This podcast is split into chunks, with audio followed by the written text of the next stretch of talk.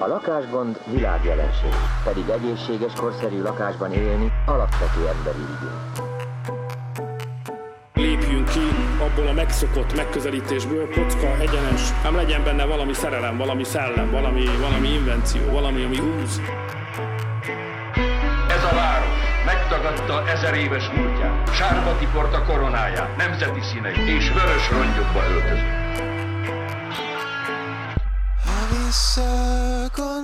Visszagondolsz rám a város másik oldalán, látod minden valóra vált. A Város Meskoldalán legújabb adásának vendége Vitézi Dávid, mai beszélgetőtársam az elmúlt mintegy két évtizedben, kezdetben közlekedési aktivistaként, majd a városfejlesztés egyre több aspektusával foglalkozó, közhatalmat is gyakorló szakemberként tett szert egyre szélesebb körű ismertségre a nyilvánosságban. Ezt a hírnevet sikerült elismerésre is váltani a nagy közönség egy jelentős, ráadásul politikailag sokszínű részében, ami elsősorban a közlekedés, de egyre inkább a városfejlesztés és irányítás területén kifejtett intézményépítő és vezető tevékenysége, illetve szakértelmiségként tett megszólalásainak köszönhető. Az ebből származó tekintélyre építve Dávid, mióta az államigazgatásban betöltött pozíciója megszűnt, vagy ellehetetlenült, tulajdonképpen egyszemélyes intézményként vesz részt a közéletben, és meglehetős aktivitással alakítja a közbeszédet, és talán a közgondolkodást is a fenti témákban.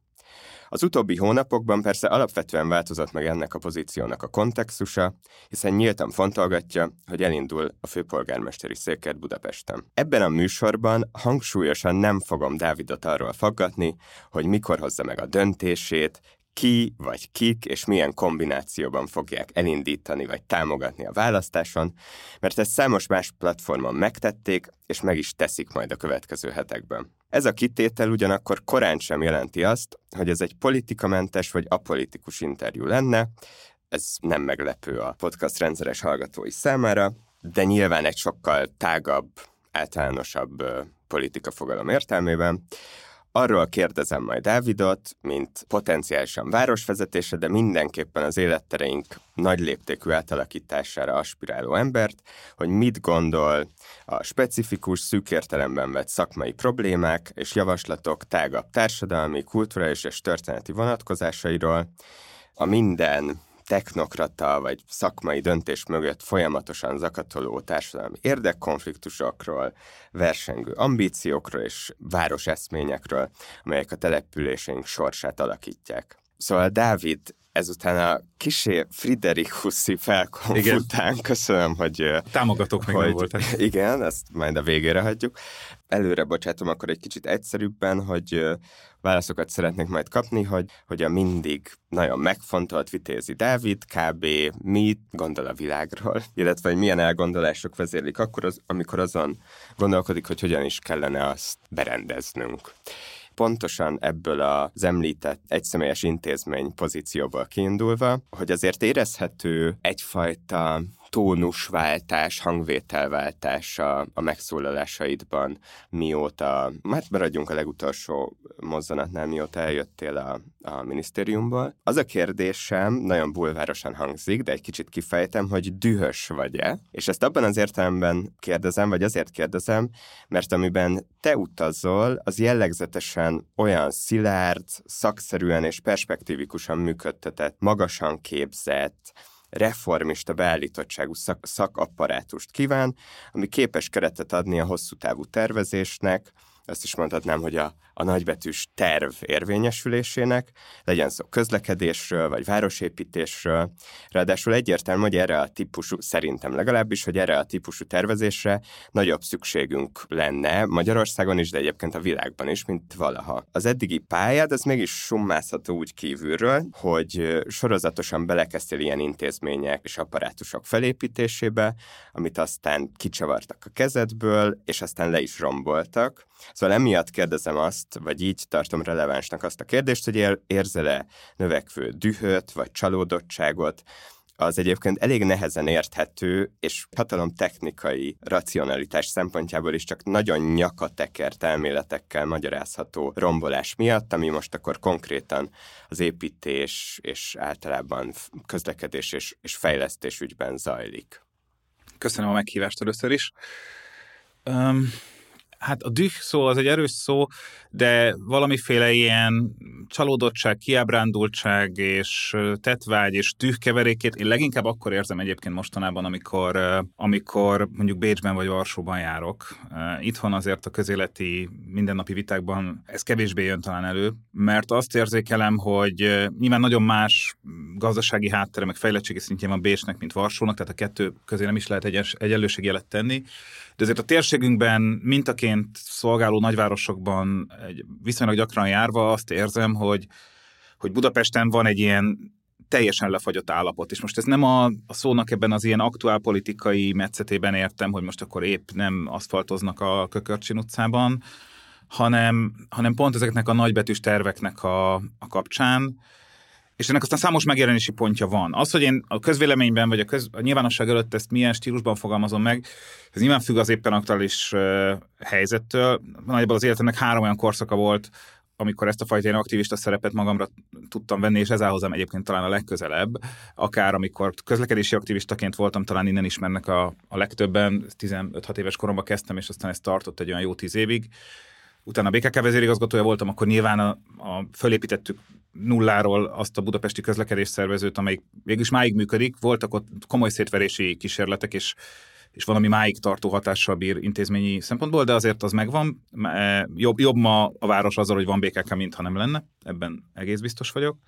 Aztán utána megint volt jó pár év, amikor ugyan csináltam különböző projekteket, de azért a nyilvánosságban ugyanezen a hangon meg tudtam újra jelenni, és akár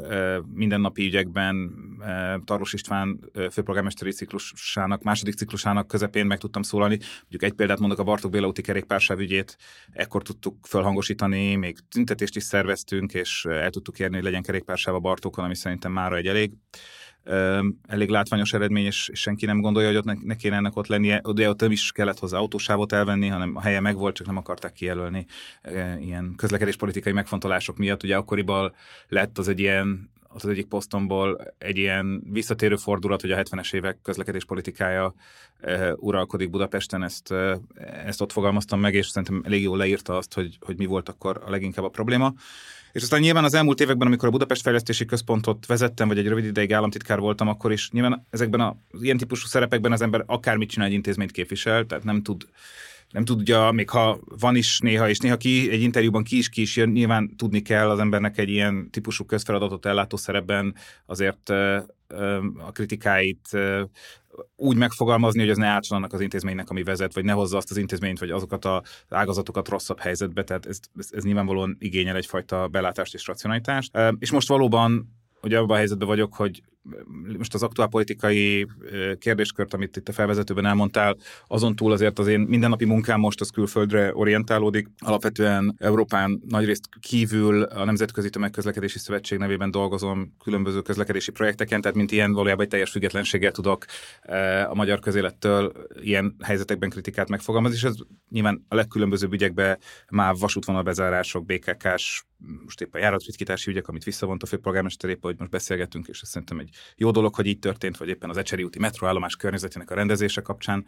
álltam Baranyi Krisztina mellé e, pár napja. Tehát ezekben meg tudok szólalni, és szívesen meg is teszem, ahol azt gondolom, hogy egy jó ügy érdekében meg lehet. Na de az való igaz, és itt a, visszatérve a válasz, vagy a kérdésed lényegi részére, hogy, hogy lényegében ma már a nagy tervek is ilyen, olyan státuszba kerültek, hogy valójában se a közvélemény nem veszik komolyan, amikor valaki nagy tervekről beszél. Ezt már akkor is éreztem, amikor a BFK élén voltam, de talán ott volt egy olyan lendület, és volt egy olyan világos elkötelezettség, hogy azért ezt meg tudtuk valamelyest változtatni. Nyilván a BFK szétverése Lázár János által a teljes intézmény felszámolása ezen sokat változtatott, vagy sokak számára azt igazolt, hogy tök felesleges 10-20 éves távlatokban gondolkodni. Nekem nem ezt igazolta, csak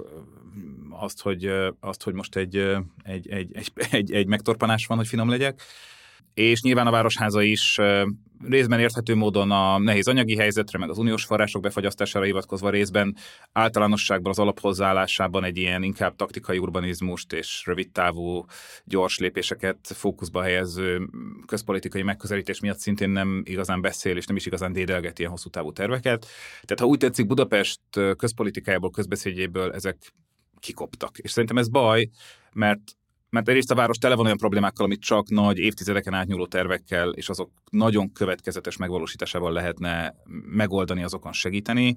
közlekedés, lakhatás, zöld hiány talán a három legilyen, legfontosabb ilyen e, kérdéskör. Másrésztről ugye ezek az ügyek mind olyanok, hát a közlekedés különösen, de azért a többi is ilyen, ahol ha nincsen az előkészítésre az a néhány év rászámva, amikor alaposan kitaláljuk azt, hogy mit szeretnénk csinálni, akkor utána, amikor véletlenül lesz forrás, mert éppen a, a közpolitikai viszonyok akár itthon, akár azáltal, hogy az uniós forrásokhoz hozzáférünk, ezt lehetővé teszik, egyfajta kapkodást fognak létrehozni, és nem lesz, nem lesz jól előkészített beruházás, meg nem lesz világ világos program. Tehát én szerintem nagyon fontos az, hogy Budapesten tényleg képesek legyünk újra ezekről a nagy ügyekről, hát akár legalább minimum programként szakmai szinten, de jó lenne annál szélesebb közvélemény előtt újra beszélni. Most ott tart ez ügyben a közvélemény, és ennek nyilván mind, tehát e, ennek minden megágyazott, amiről itt az előbb beszéltem,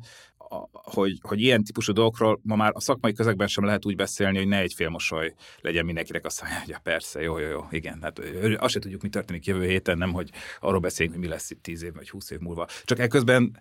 az előbb említett közép-kelet-európai városok, a, a térségünkben viszont gőzerővel csinálják ezeket a, a dolgokat, és nem csak, hogy van 10-20-30 évre szóló víziójuk, fejlesztési tervük, hanem marha következetesen ezt csinálják végig, és még városvezetések átalakulása, kormányok átalakulása mentén is. Nyilván vannak pici irányváltások, de azért a nagy egész tekintetében képesek egy stratégia mentén végighaladni. Te, mint akinek van tapasztalat arról, hogy, hogy hogyan születnek döntések, és egyáltalán amikor uh, ilyen beruházások jövőjéről, sorsáról, finanszírozásáról döntést kell hozni, miért van az ilyesfajta perspektívikus tervezésnek, előre gondolkodásnak, vagy ezzel szemben ilyen szkepticizmus? Ugye ennek azért van, hát hogy mondjam, a magyar kultúrában, gondolkodásban egy erős hagyománya, a nagyon erős szkepticizmus marxizmusnak mindenfajta teóriával és nagyobb perspektívával kapcsolatban, szóval, hogy ezt megközelíthetjük innen is. Szerintem ennek a gyökerei rendszerváltás környékén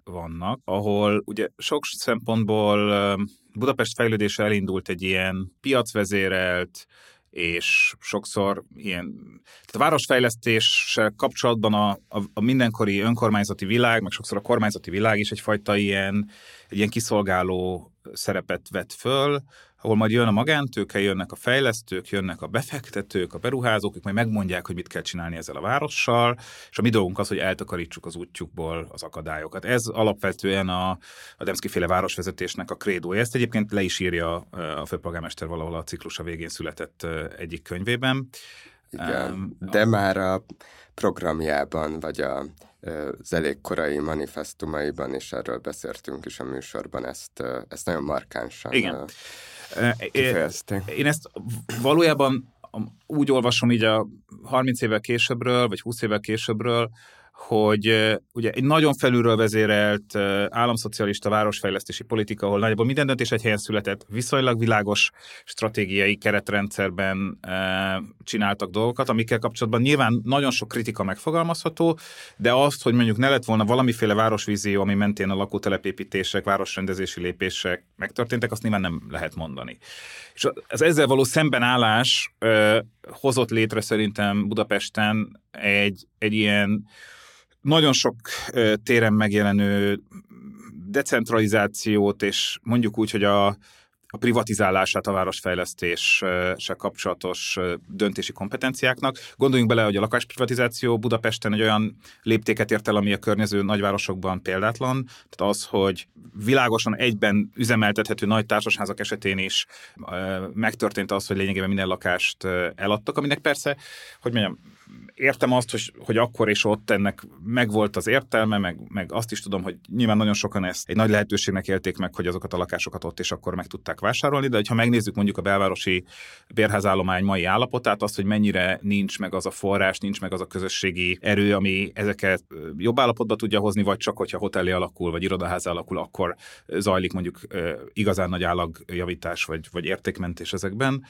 akkor, és, és azért a lakótelepek esetében is ez a jelenség tetten érhető, akkor látjuk azt, hogy ez mondjuk hova vezetett. Ugyanez az, a, a megjelenő magántőkének a, a szabályozása kapcsán, hogy az a fajta felülről, én szerintem ez egy nem negatív kifejezésít, vagy nem negatív tartalmú jelző, a felülről történő város tervezésnek a teljes megszűnése Budapesten, ami azért jellemző ma mindegyik környékön lévő városra, ahol a városnak magának van arról vízió, hogy itt szeretnék egy, egy zöld, szellős, jól működő lakónegyedet, és nem azt mondom, hogy majd aki jön, az megmondja, hogy itt vidámpark legyen, ipartelep legyen, vagy, vagy Maxi Dubaj legyen, mondjuk, hogy most egy aktuális témát mondjak, hanem van, ennek, van a városnak erről egy világos víziója, és nem csak azon a szinten, hogy vannak szinterületi mutatóink, funkcióink, nem tudom, párkánymagasságot szabályozzuk, ilyen bonyolult jogszabályokkal és kiváló képletekkel, hanem ténylegesen van egy városvíziónk, amit képviselünk, ami, ami, amihez mi keresünk fejlesztő partnereket. Ennek mondjuk egy legvilágosabb lecsapódását mondjam, ha valaki elmegy arra, és tudom, hogy ez sokaknak egy ijesztő közegnek hangzik, de szerintem nagyon fontos várossal foglalkozó embereknek néha elmenni, a MIPIM-re, ami a Cannes-ban van, nyilván elegáns, francia, Riviera, stb., az az Európa legnagyobb ingatlan fejlesztői vására. Na most ugye nyilván nagyon sok visszataszító és ijesztő dolog van ott, mindenféle olyan tornyok, meg irodaházak, meg én nem tudom mik, amiket nem szeretnénk látni, de azért azt látjuk, hogy a térségünk és a hozzánk hasonló fejlettségű nagyvárosok ott vannak standokkal, Budapest nincs ott, egyszer volt kint Budapest főváros saját standal valamikor 15 évvel ezelőtt, de azóta egy, meg előtte se egyszer se, ahol ezek a városok, mondjuk az összes lengyel középváros, a saját lakhatási, városfejlesztés és egyéb vízióit árulja a befektetőknek, és próbál tőkét bevonzani a saját vízióira, a saját területeire. Tehát van egy nagyon világos vízióra, hogy milyen város szeretne, hogy fog akár rozsdövezeti területeket, volt ipari területeket megújítani. Ő maga megtervezte, nyilván nem ház mélységig, de azért legalábbis egy beépítési karakter mélységig, és ahhoz keres befektetőt. Ugye ez a fajta hozzáállása a, vár, a mindenkori városnak a Budapesthez eh, és a városfejlesztéshez, ez, ez 30 éve nincs meg, és valójában ki sincs próbálva, miközben ez a gyakorlat mondjuk Lengyelországban, vagy, vagy nyilván Bécsben, meg sok más helyen Franciaországban is. És a harmadik, ami ennek szintén valahol egy, egy ezzel összefüggő problémakör, és szintén a rendszerváltás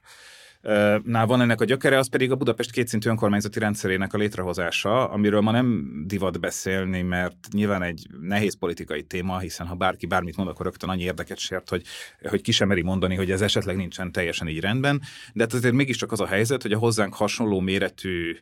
városok azok jellemzően egyszintű önkormányzati rendszerrel működnek, vagy hogyha van is valamiféle kerületi rendszerük, sokkal inkább alárendeltje egy fővárosnak ilyen várostervezési, városfejlesztési, városműködtetési kérdésekben, mint sem tőle független. Ha megnézzük azt, hogy mondjuk ma milyen jogosítványok hogy oszlanak el a várostervezés, városfejlesztés terén Budapesten, ugye eleve van egy agyon centralizált kormányzati rendszerünk, ami az elmúlt 13 évben még tovább centralizálódott, tehát rengeteg döntés nem is az önkormányzatoknál van, de az önkormányzatokon belül is a kerületek és a főváros között van egy teljesen amorf feladat megosztás. Tehát mondjuk, ha valaki a vá- konkrét példát mondok, a Váci úton szeretne egy újabb rozsdövezet helyére egy iroda tornyot építeni, és neki a végtelenül elavult, az előbb említettek szerint a 70-es évek európai és a 40-es, 50-es évek amerikai közlekedési, várospolitikai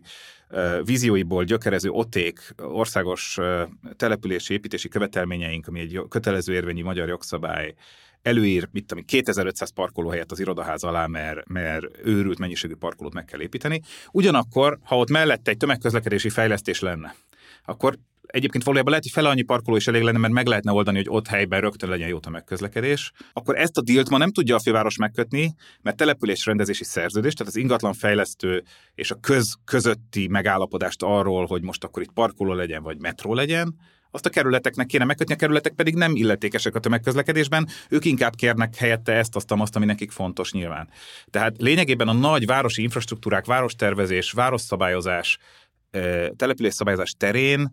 oly mértékig szét vannak szabdalva a hatáskörök és a felelősségi körök, hogy ez önmagában megágyaz mindazon problémáknak, amikről az előbb beszéltünk. Tehát én azt gondolom, hogy itt a rendszerváltás idején történt egy olyan szintű decentralizációja és privatizálása a város hosszú távú tervezésének, amiből mind a mai napig nem tudtunk kijönni, és valójában sem a főváros nem, nem tudott ehhez eléggé felerősödni, sokszor nem is próbált, és ambíciója sem volt, hogy ebben vezető szerepet vigyen, a kormányzat pedig nyilván a kétharmados jogalkotásával egyébként képes lehetne erre, nem biztos, hogy szerencsés lenne, de a jogkörei nyilván megvannak hozzá, de ott pedig alapvetően ilyen projektelvű gondolkodás van, és aztán látszik, hogy nagyon sokszor, még ha bele is fognak valamibe, akkor az utána egy-két év múlva kifullad, és eleve a városról nem egyfajta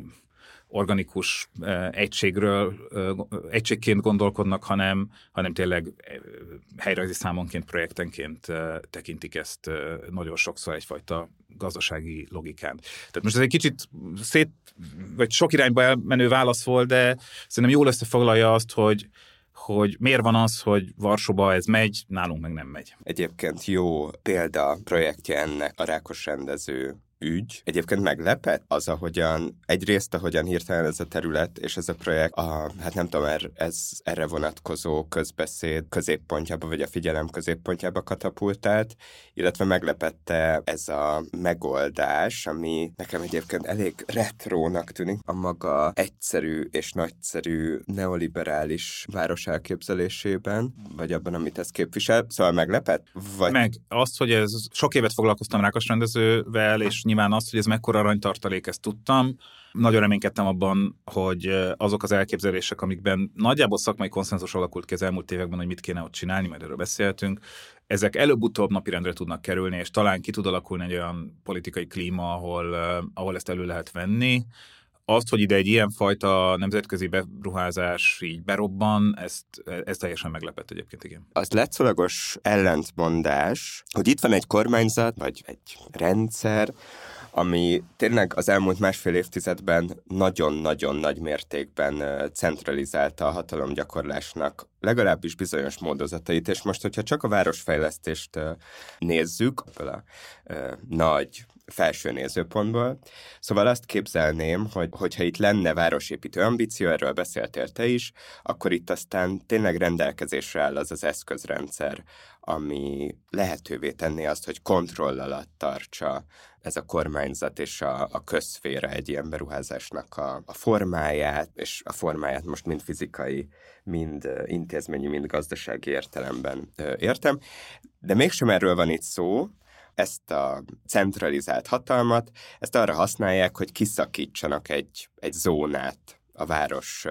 testéből, felületéről, és azt tulajdonképpen odaadják egy ilyen befektetőnek, és arra gondoltam, vagy azért mondtam azt, hogy ezt retrónak érzem, mert azért ezt a fajta lemondást a, tulajdonképpen a város egy területén a, a szuverenitásról, azért tényleg mondjuk a 80-as évektől felvirágzó neoliberális korszakra tarthatjuk jellemzőnek, és azért sok politika elméleti szöveg szólt az elmúlt években, már a 2008-as válság után, de egyébként a, a COVID és egyéb ö, válságok hatására is, hogy, hogy azért ezt meghaladni látszik nagyon sok helyen. A... Globálisan nézve retro, itthonról nézve még nem is az, mert most lehet, hogy az én memóriámból hiányzik jó példa, de én Budapesten ilyen típusú külföldi városfejlesztési nagy projektre, ami ilyen léptékben a város egy területét külföldi befektetők által vezérelten átalakítja, nem, nem is tudok fölidézni ilyet. Ugye a, a korabeli FKT, a reformkor nagyváros rendezései ott ugye magántőke vezérelt volt nagyon sok szempontból a budapesti belváros megújulása, de hát már csak magának a közmunkatanácsnak a működése révén is, meg hát a főváros részvétele révén is, ott azért az alapvető városrendezési elveknek a közféra volt a, a, a vezérlője és kialakítója és a városszerkezet megalkotója, ami hát akár most itt ülünk a stúdióban a, külső András juttól nem messze, hát ennek a környéknek, vagy, vagy bármelyik Budapest belvárosi környékét, hogyha megnézzük, azért itt nem, a, nem az volt, hogy a magántőke maga találta ki, hogy milyen utcaszerkezet legyen, és milyen, uh, milyen beépítési karakter, még a funkciót sem. Bár azért uh, volt erős befolyása arra, hogy volt erős befolyása, hogyan alakuljanak. De azt nem lehet mondani, hogy ilyen mértékig uh, ez át lett volna adva, mint ahogy ez most legalábbis kiolvasható abból a nemzetközi szerződés tervezetből, amit az Egyesült Arab Emirátusokkal megkötni szeretnének. Ami három oldal, igen. A, igen. Még, még egyet hátralépve, ugye, amikor arról beszélsz, hogy a kormányzatnak itt milyen szerepe és lehetősége van, én valójában ezért vállaltam el a Budapest Fejlesztési Központ létrehozását és vezetését 2020-ban,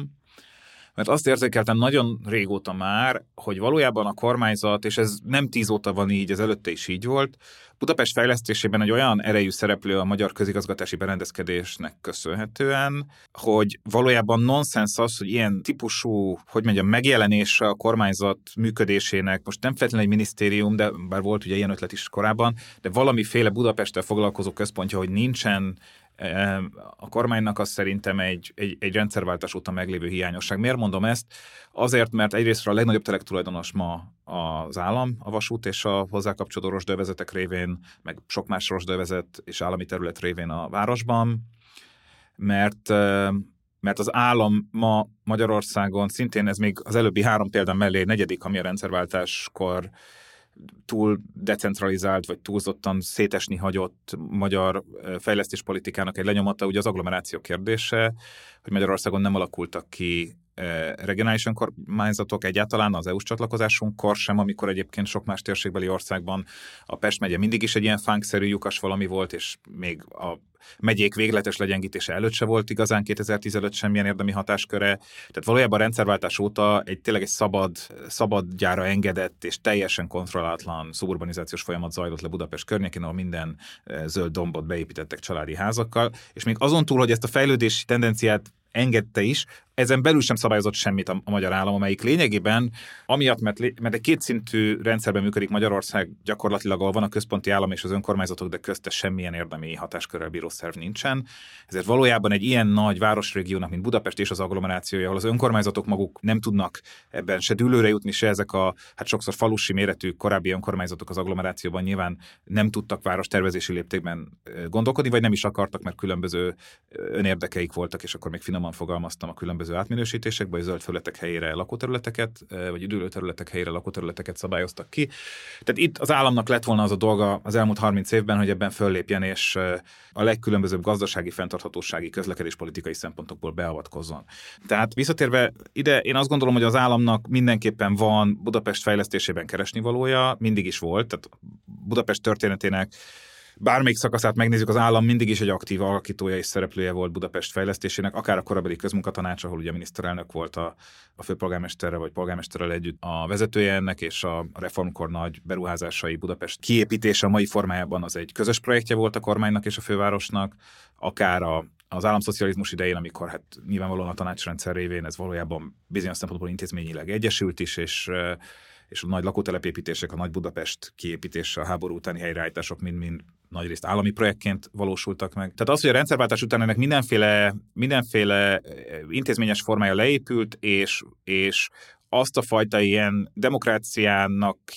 a demokráciából levezetett testtartást vette föl mindenki, hogy hát az önkormányzatok azok szuverének, függetlenek, és majd maguk megoldják. Budapesten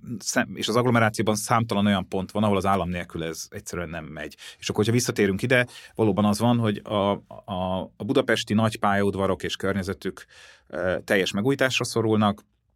Ugye a Budapesti Agglomerációs Vasúti Stratégiát kezdtük el, mint egy ilyen nagy távlati stratégiát csinálni, amikor a BFK létrejött. Én ezt láttam, ebben láttam meg a leg, nagyobb lehetőséget, hogy most végre van egy Budapesttel és agglomerációval 30 év után először foglalkozó kormányzati szerv, akkor talán végre el lehet azzal kezdeni foglalkozni, amivel a MÁV sose tudott igazán, hogy mit kezdjen Budapestről. Az összes nagy vasúti beruházás mindig véget ért Budapest határánál, vagy legalábbis a ilyen rákos állomás, Kelenföld, rákos rendező előtt, tehát valahol ott, ahol a, a gócpont elkezdődik. Budapest belsejének vasúti rendszere az Európa egyik legkomplexebb vasúti csomópontja, 11 vasútvonal fut össze Budapesten. A 19. század végén, végére kialakult fejpályaudvari rendszer máig érintetlenül megvan. Lényegében a 20. századot úgy vészelt át Budapest, hogy a vasúti infrastruktúrájának a szerkezeti rendszere semmit nem változott. Ha elolvassuk azokat az írásokat, amik 1904-ben, 6-ban, vagy akár az 1930-as években születtek, Ruzicska Lajos mondjuk már főmérnökeként 39-ben írt egy, hát ugye a kor politikai nyelvezetéhez igazodó, de tartalmában nagyon sok szempontból máig érvényes írást arról, hogy ez a fejpályaudvari rendszer az elérte a határait. Budapest átjárhatatlan, kelet és nyugat, észak és dél között Budapesten nem lehet vonattal átjárni, a kapacitás kicsi, az épület épületek kicsik, akkor még ugye egy viszonylag fiatal épület, a nyugati pályaudvar, azt is agyon kritizálják, hogy hogy lehetett ide egy ilyen kis csarnokot építeni, miközben nézzük meg, hogy más nyugat-európai nagyvárosok mekkora pályaudvarokat építenek, nekünk meg itt ilyen négyvágányos csarnokaink vannak, le kéne bontani, és újra kéne építeni lényegében ez volt az álláspont. Most nyilván műemléki szempontból ez jó, hogy nem történt meg, de azért az való igaz, hogy, hogy, hogy ebben máig el van akadva a város. Ugye ezek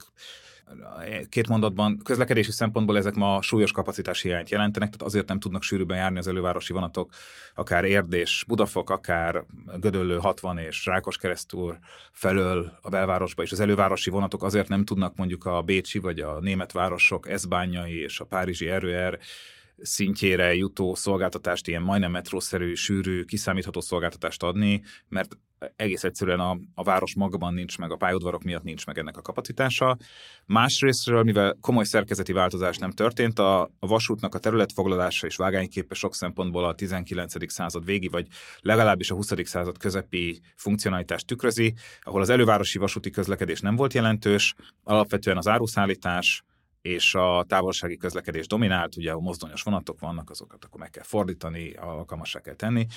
Emiatt óriási rendezőpályaudvaraink vannak, amik már a kihasználatlanok sokszor, Ferencvárost kivéve ott, ott komoly eh, kocsirendezés, rakodás, logisztikai munka zajlik, de az összes többi az kihasználatlan óriási rozsdavezetek állnak emiatt a városban, amik, és itt térünk át a városfejlesztési motivumhoz, amik valójában Budapestnek a legnagyobb olyan fejlesztési tartalék területei, amiket zöld felületek beépítése nélkül lehet úgy hasznosítani, hogy, hogy ott új lakások, új zöld felületek, új, új városrészek jöjjenek létre. És ez ugye itt, itt valójában ez egy körbeérő kérdéskör, hiszen ezzel mit tudunk elérni? Azt, hogy legalább az urbanizációnak a mai mai korlátok nélkül zajló folyamatait megállítsuk. Még mindig az a helyzet, hogyha megnézzük a KSH népszámlálásait, most, amik nemrég elkészültek, lényegében 10 év alatt is 10% körül nőtt a legtöbb agglomerációs település. Van egy 70 ezer fölötti érdünk most már. Megyei jogú város méretűvé, Magyarország komoly nagyvárosai méretűvé duzzadt agglomerációs települések vannak, most nem akarok senkit nagyon megbántani, de hát mégiscsak valódi városközpontok, a városi működés alapszolgáltatásai, kórház, alapvető kereskedelmi egészségügyi és egyéb létesítmények, oktatási intézmények nélkül, és nyilván ez egy óriási budapesti ingázást eredményez, és mivel ezek nagyrészt családi házas formában nőnek mind a mai napig, ezért végtelen számú tudományos munka és kutatás van erről. Ugye ez a családi házas szurbanizáció, minden szempontból fenntarthatatlan, nagyon alacsony sűrűséget hoz létre, ezért nagyon nehéz szolgáltatásokkal ellátni. Sokkal több közpénz és adó kell arra, hogy ezeknek az a közszolgáltatásait el lehessen látni, hiszen több út kell, több buszjárat kell, több kórház kell, több orvos kell, több rendőr kell, több közpark kell, több iskola kell ahhoz, hogy egy szétterült városszövetet ki lehessen szolgálni. Amerika, ahol ugye ennek a kertvárosiasodásnak az otthona van, ott kimutatták azt, hogy körülbelül háromszoros az a, az adó mennyiség, amit be kell szedni, vagy hát az a közpénz mennyiség, amit el kell költeni másképp fogalmazva egy kertvárosi a szuburbán térségben, mint ami a társasházas, e, és most nem a lakótelepi sűrűségű, de legalábbis egy ilyen négy-öt emeletes társasházas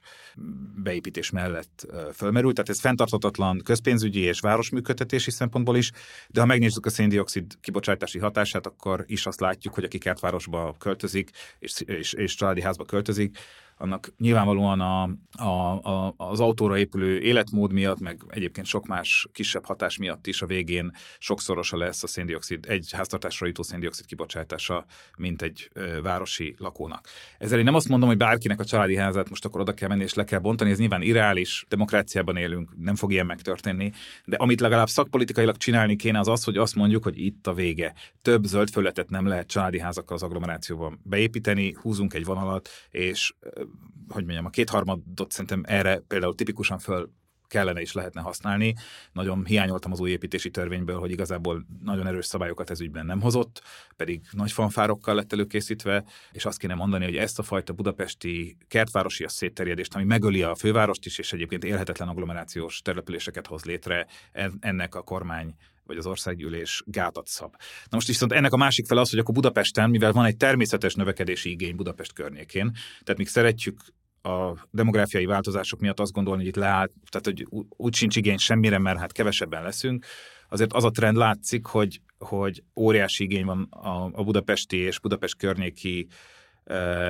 lakásra és, és ideköltözésre. Ennek nyilván van egy belföldi e, e, migrációs logikája, ahol, e, ahol a munkahelyek, a specializáció, az itt működő egyetemi világ, az itt működő munkahelyek miatt egész egyszerűen keresik a nagyvárosi létet az emberek, a KSH ebben még egy debreceni lakosság Budapestre költözését jósolja 2040-ig eh, a központi régióba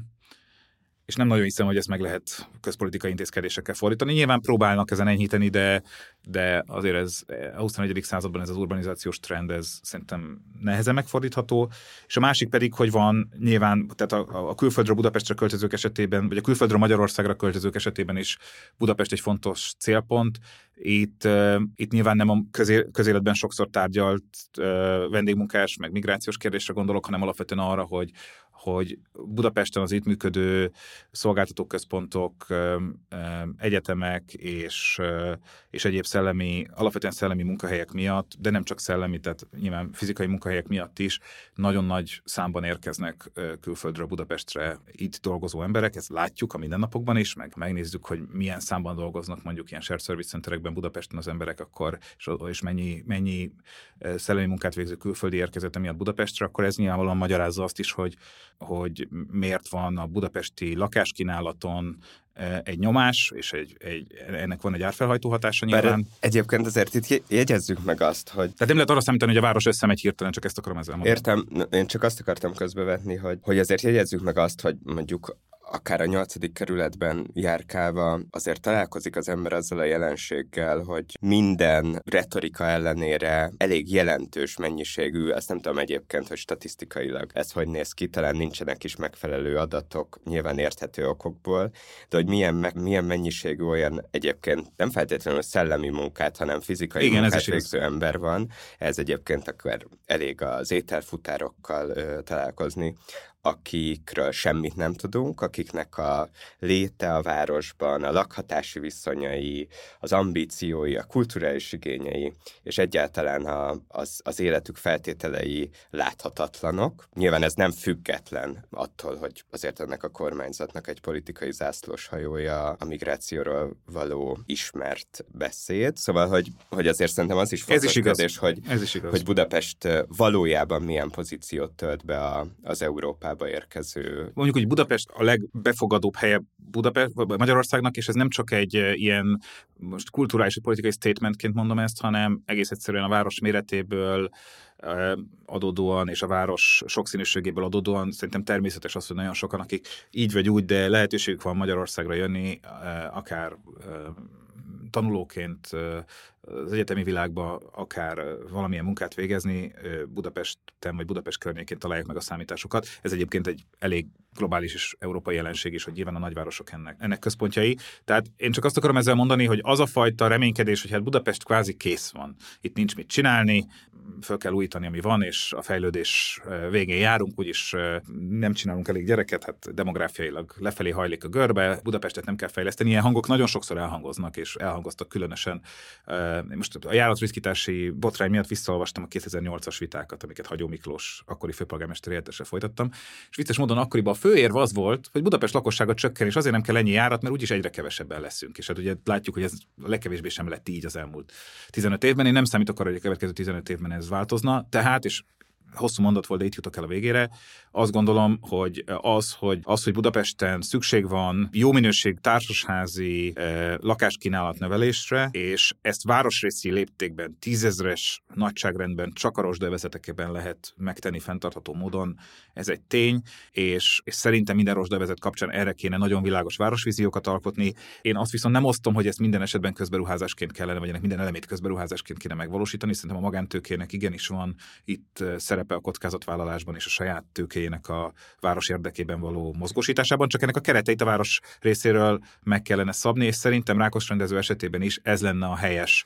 ö, várospolitika, hogy Rákos rendező esetében, ugye egy 130 hektáros fejlesztési területről beszélünk, alsó hangon egy viszonylag szellős, a bécsi rendezőpályaudvarok hasonló beépítéseihez hasonló karakterrel legalább 15 ezer lakás elhelyezhető lenne, de de ha egy picit intenzívebb vagy magasabb házak vannak, nem 100 méter magasak, csak mondjuk 70-80 méter magasak, és nem, eh, nem 4, hanem mondjuk 6-8 emeletesek, akkor még akár a, a, a 20 ezer fölé is lehet ebben simán menni. Ez nyilván várospolitika és igény és egyebek kérdése. Úgy, hogy ebben még jó minőségű közterületek, lineáris parkok, tágas zöld felületek vannak a mi koncepciónkban, amit a BFK-ba készítettünk. Ennyi lakás úgy fért el, hogy mellette egy vadonatúj városi léptékű 30 hektáros közparknak is volt helye, és persze a vasút a szükséges helyigényével megmaradt egy új vasútállomás Sarákos rendezőnél, a Szegedi úti fölüljáró és a villamos kiépítésével és a szükséges közlekedési fejlesztésekkel. Tehát szerintem az, hogy, hogy Budapesten szükség van új lakások építésére, és nem egyfajta luxus termékként, hanem, hanem a megfizethető lakáskínálat növelése érdekében, amelyben persze mindig lehetnek és lesznek luxus lakások, nem, magában nem baj az, hogyha többféle kereseti viszonyból jövő lakónak nyújt lakhatást egy új városrész, sőt, az a jó, hogyha ebben van egy egészséges mix, akkor nem lesz, ak- akkor, akkor lesz változatos kereskedelmi kínálat, akkor lesz egy jó, jó városi hangulata ennek az egésznek. Ez szerintem a helyes irány, és itt most kicsit ilyen utánkövető módban van a várospolitika megint, mert most azért beszélünk Rákos rendezőről, mert a kormány elkezdett ezzel foglalkozni, amikor korábban csináltunk egy másik koncepciót a Ráckevei Soroksári Dunágmenti ugyanilyen rosdevezetekre, ugye ez volt a híres diákváros. Amiről most hirtelen mindenki elfelejt. Igen, amiről mindenki ugyanúgy ott rohad, semmi nem történik, ugye Fudan Egyetem nincs, vagy legalábbis én úgy tudom, hogy nincs, tehát ott se történik semmi, és egyébként a Józsefvárosi pályaudvar is ott van, ahol ugye az MTK épített uh, 11 vagy hány focipályányi futballakadémiát, ami kapcsán szintén föl lehet tenni azt a kérdést, hogy a város közepén biztos a rosdövezeteknél uh, futballakadémiát kellett volna odaépíteni, uh, uh, de amellett is elférne még ott sok ezer lakást. Tehát a még be nem, a, a régi Józsefvárosi kínai piac helyén még mindig több ezer lakást meg lehetne úgy építeni, hogy az jó, ugye két villamos vonal fogja közre a területet, 28-as, 37-es, van jó tömegközlekedése, nyilván egy ilyen területen el lehet helyezni azokat az oktatási intézményeket, kereskedelmi létesítményeket, amik ahhoz kellenek, hogy az oda költözőket kiszolgálják. Tehát Budapesten még bőven megvan az a tér, ahol, ahol lehetne jó minőségű új lakónegyedeket létrehozni, és e tekintetben sok jó példa van Európában, de mondjuk az, amit a bécsi rendezőpály, ugyanilyen rendezőpályaudvaroknak, a funkcióját vesztett rendezőpályaudvaroknak, a Nordbahnhof, a most induló projektben a Nordwestbahnhof, vagy korábban a régi Südbahnhof helyén, ami ugye most főpályaudvar lett, a Hauptbahnhof lett a helyén, az ott felszabadult vasúti területek helyén, amik létrejöttek, új városnegyedek, ezek összesen szerintem százezer embernek adnak otthont, ha mindent összeadunk azok mind-mind mintaértékűen mutatják azt, hogy lehet szellős, zöld felületorientált, gyalogosorientált, tömegközlekedésorientált, színvonalas kiskereskedelemmel ellátott, kulturális, oktatási, egészségügyi intézményekkel kiszolgált városnegyedeket úgy létrehozni, hogy annak van egy megfizethető aspektusa, amihez azok férnek hozzá, akik, akik nem tudják kifizetni és, és, és lakáshitelekkel megfinanszírozni azt, hogy, hogy piaci körülmények között jussanak ilyen lakásokhoz, és, és ott van persze a piaci szegmens szegmens is, ami pedig fenntarthatóvá teszi ezt. Én szerintem Budapesten erre lenne, bőven lenne igény, mint közpolitikai, mint piaci, mint keresleti oldalról. Abban a fajta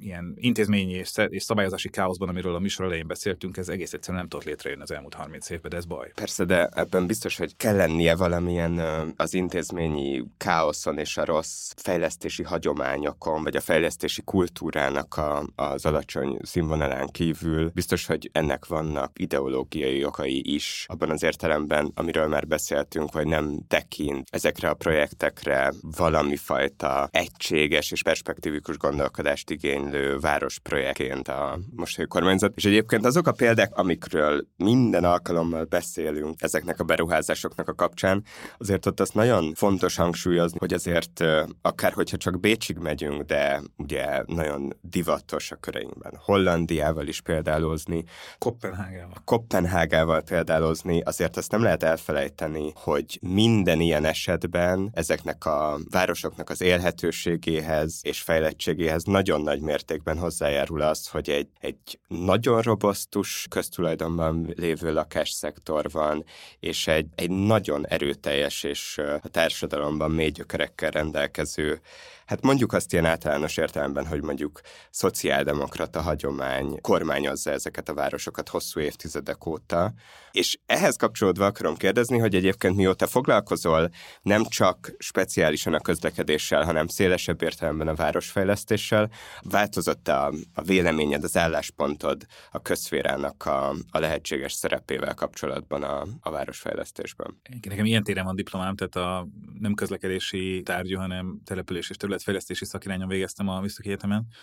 Ez érdekelt a legjobban ebből nyilván az elmúlt év, évtizedekben. Még hagy menjek vissza egy picit a kérdésed első felére. Tehát ugye azt mondtad, hogy itt van ennek biztos valami ideológiai oka, hogy ezek nem jönnek elő. Én is azt gondolom, hogy van, és, és ezzel kell foglalkozni, erről kell beszélni, ugyanis szerintem a kormányzatban van azért annak egy erős ideológiai alapja,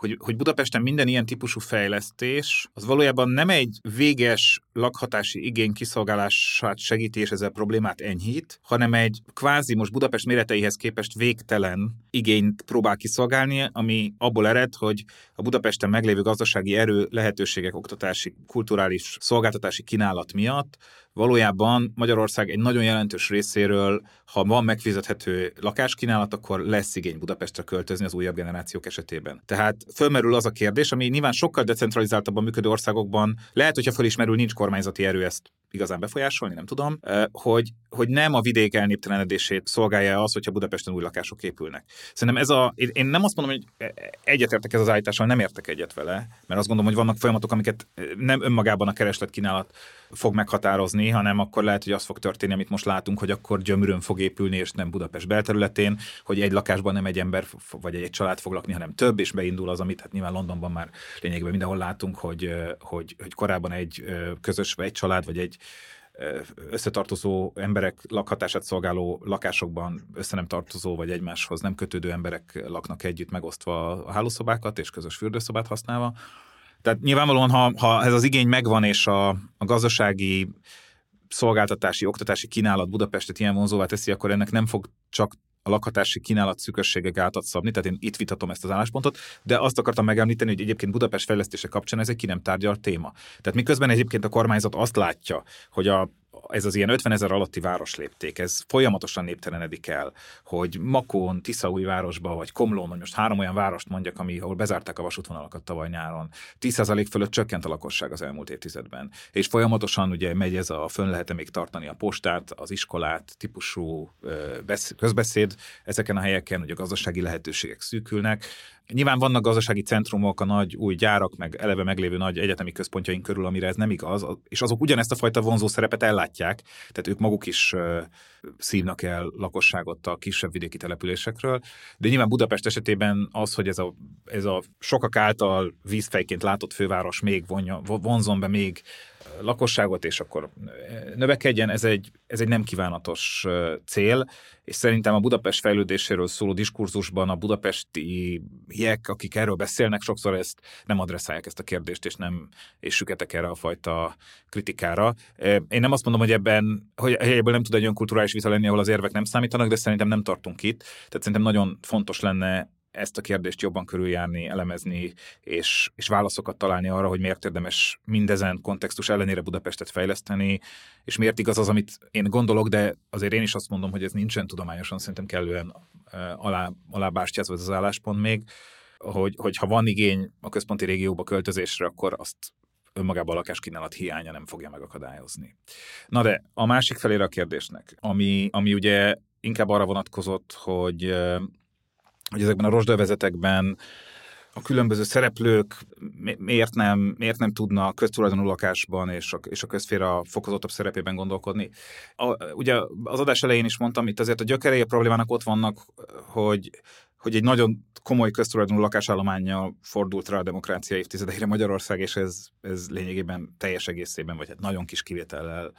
ezeket eladták a, a rendszerváltást követő években. Így az a fajta tőke, az a fajta vagyon, ami, ami, ami ennek az alapját képezhetné, nincs meg. Az önkormányzatok finanszírozása pedig nem most az elmúlt években, nem az aktuális viták nyomán, hanem tényleg 30 éves távlatba visszanézve, akkor engedte volna meg ilyen típusú közberuházások megvalósítását, ha ezt a pénzt a közlekedésből, vagy más kultúrából, más közágazatokból vonják el, amik szintén forráshiányosak voltak. Tehát én azt gondolom, hogy az, az a fajta vízió, hogy ez olyan nagyon könnyen helyre fog állni, én ezt nem látom rövid távon megtörténni. Vannak kerületek, amiknek mondjuk több forrásuk van, és azért tudnak erre is fordítani, a 13. kerület szerintem egy jó példa ebben, de azért ezt nagyvárosi léptékben megcsinálni nem gondolom, hogy ez rövid távon egy reális ígéret lenne bárki részéről. Én inkább azt gondolom, hogy a magántőkét kéne abba különböző szabályozási eszközökkel beszorítani, hogy, hogy ne csak piaci logikán építsen lakásokat Budapesten. Ennek nagyon sok, hogy mondjam, lecsapódása van, hogy ezt hogy lehet megtenni. Egyrésztről szerintem az a Bécsben elterjedt modell, ahol, ez egy nagyon rossz szó, vagy nagyon kevés írja azt le, ami, ami Bécsben működik, de ez a lakásszövetkezeti rendszernek egyfajta városi támogatása működik, ami ugye arra épül, most nagyon egyszerűen leírva a kérdést, hogy azok, akiknek egyébként annyi önrészük, hogy egy lakáshitelt tudnának fizetni, megvan. Tehát ez nem a legnehezebb anyagi helyzetben e, lévők számára jelent megoldás nyilván. Ez inkább azoknak jelent megoldást, akiknek a, a ma reális opciója Budapesten az agglomerációba költözés. Az én korosztályomban sok olyan barátom volt, osztálytársam van, aki most e, így 30-as évek vége felé, ahogy második gyerek születését várják, vagy tervezik, azt tapasztalják, hogy a korábbi lakás, amit, amit valamilyen módon vagy megörököltek, vagy meg tudtak venni, vagy valamilyen módon bérelni tudnak, az már túl kicsi, és viszont az egyen nagyobb kategóriában nincs olyan kínálat Budapesten, amit meg tudnának fizetni, és akár mennyire nincs kedvük az agglomerációba költözni, akár mennyire is értik, hogy innentől kezdve minden egyes kiszaladás egy kiló paradicsomért az csak autóval fog menni, és a gyereket 18 éves koráig autóval kell furikázni minden egyes edzésre és iskolába és mindenhova, és ez, ez lesz az élete a szülőknek. Ennek ellenére azt mondják, hogy ahhoz, hogy meglegyen az a fajta lakásméret, amit ők szeretnének, ki kell menniük az agglomerációba. És én mindig próbálom őket lebeszélni erről, általában sikertelenül. Tehát nyilván ezekben az élethelyzetekben érdekes ez a modell, Bécs is alapvetően ezekben az élethelyzetekben használja. Ugye ma a teljesen piaci logikájú lakásépítéseknél alapvetően a nagyon kis lakások, egyszobás, stúdiótípusú lakások vannak előtérbe helyezve, ezek hozzák a legnagyobb profitot, hiszen alapvetően nem a négyzetméter határozza meg, hanem egy lakásegységnél van egy olyan alap, alapár, ami, ami akármilyen kicsi a lakás, azt kifizetik az emberek, tehát magyarul sok kis lakásért több pénzt lehet kapni, mint nagyobbakért, ezért a család alapítás idején nagyon, sok, nagyon, nagyon beszűkül az, amikor megfelelő méretű lakásokat az új építésűekben lehet találni. Ez egy szempontja annak, hogy, hogy, hogy ilyen vevőigények alapján szövetkezeti modellben, ahol ugye a lendő használók, lendő tulajdonosok, azok már maguk alakítják a ház tervezését. Bécsben rengeteg kiváló példa van erre, ahol a város valójában abban segít, hogy egyrészt összehoz ilyen potenciális vevőket, építetőket, ad valamiféle professzionális segítséget a saját lakásépítési ügynökségen keresztül nekik, hogy jó építészekkel össze tudjanak kötődni, hogy olyan igények szerint, olyan minőségben valósuljon meg az a ház, amiben társasház, amiben lakni fognak, amiben ők szívesen laknak, olyan méretű lakások legyenek, amikre szükségük van, és aztán akár valamilyen módon abban is segít, hogyha ez piaci módon nem lenne megtérülő, akkor azt, hogy hosszabb lejáratú hitelhez jussanak, hogy valamilyen városi garanciát adjon ezek mögé a hitelek mögé, tehát valamilyen módon a bankok és az magáningatlanfejlesztők vagy építők számára azt a plusz kockázatot, amit ez hordoz, azt, azt lefedezzék, ezt mögé tegyék, és létre tudjanak jönni olyan jó minőségű társasházak, ahol mivel a leendő tulajdonosok, a leendő lakástulajdonosok közösen birtokolják a házat, teljesen más minőség és lakásméret és, és kínálat tud létrejönni, mint egyébként ebben a hagyományos modellben, ahol az ingatlanfejlesztők ezt maguk teszik. Ez nem egy szociális típusú nem, politika. De azért a közfére ott versenyezteti az ingatlanfejlesztőket a különböző Persze. területekre, szóval azért Igen. ez mégiscsak más. És mégis a lakástulajdon, magánlakástulajdonnak egy olyan formája alakul ki, ahol ugye ezek a, ezeknél nem ez a hagyományos Magyarországon megszokott minden lakás valaki a közös tér meg senki típusú társasházi működés van, hanem tényleg egyfajta szövetkezeti lakásmodellben működnek, ahol közös terek, akár a kereskedelmi földszinti funkciók, a benne lévő egyéb szolgáltatások is egy közösségi fenntartásban vannak, és amikor valaki eladja a lakását, akkor is vannak ebben korlátok, hogy ezt miként tudja megtenni. Bár azért szögezzük le, hogy ennek ellenére Bécs is néhány évtizednyi uh, hiány vagy kihagyás után újra nagy léptékben fog közvetlenül is uh, önkormányzati tulajdonban lévő házakat építeni most. Ez így van, de de persze ott egy egészen más demográfiai dinamika érvényesül. Más a demográfiai dinamik, más az, hogy milyen mennyiségű lakás van elve köztulajdonban. Most én a fejből nem tudom a számot, de de brutális. Tehát, hogy a, a, abban egész biztos vagyok, hogy több mint százszor annyi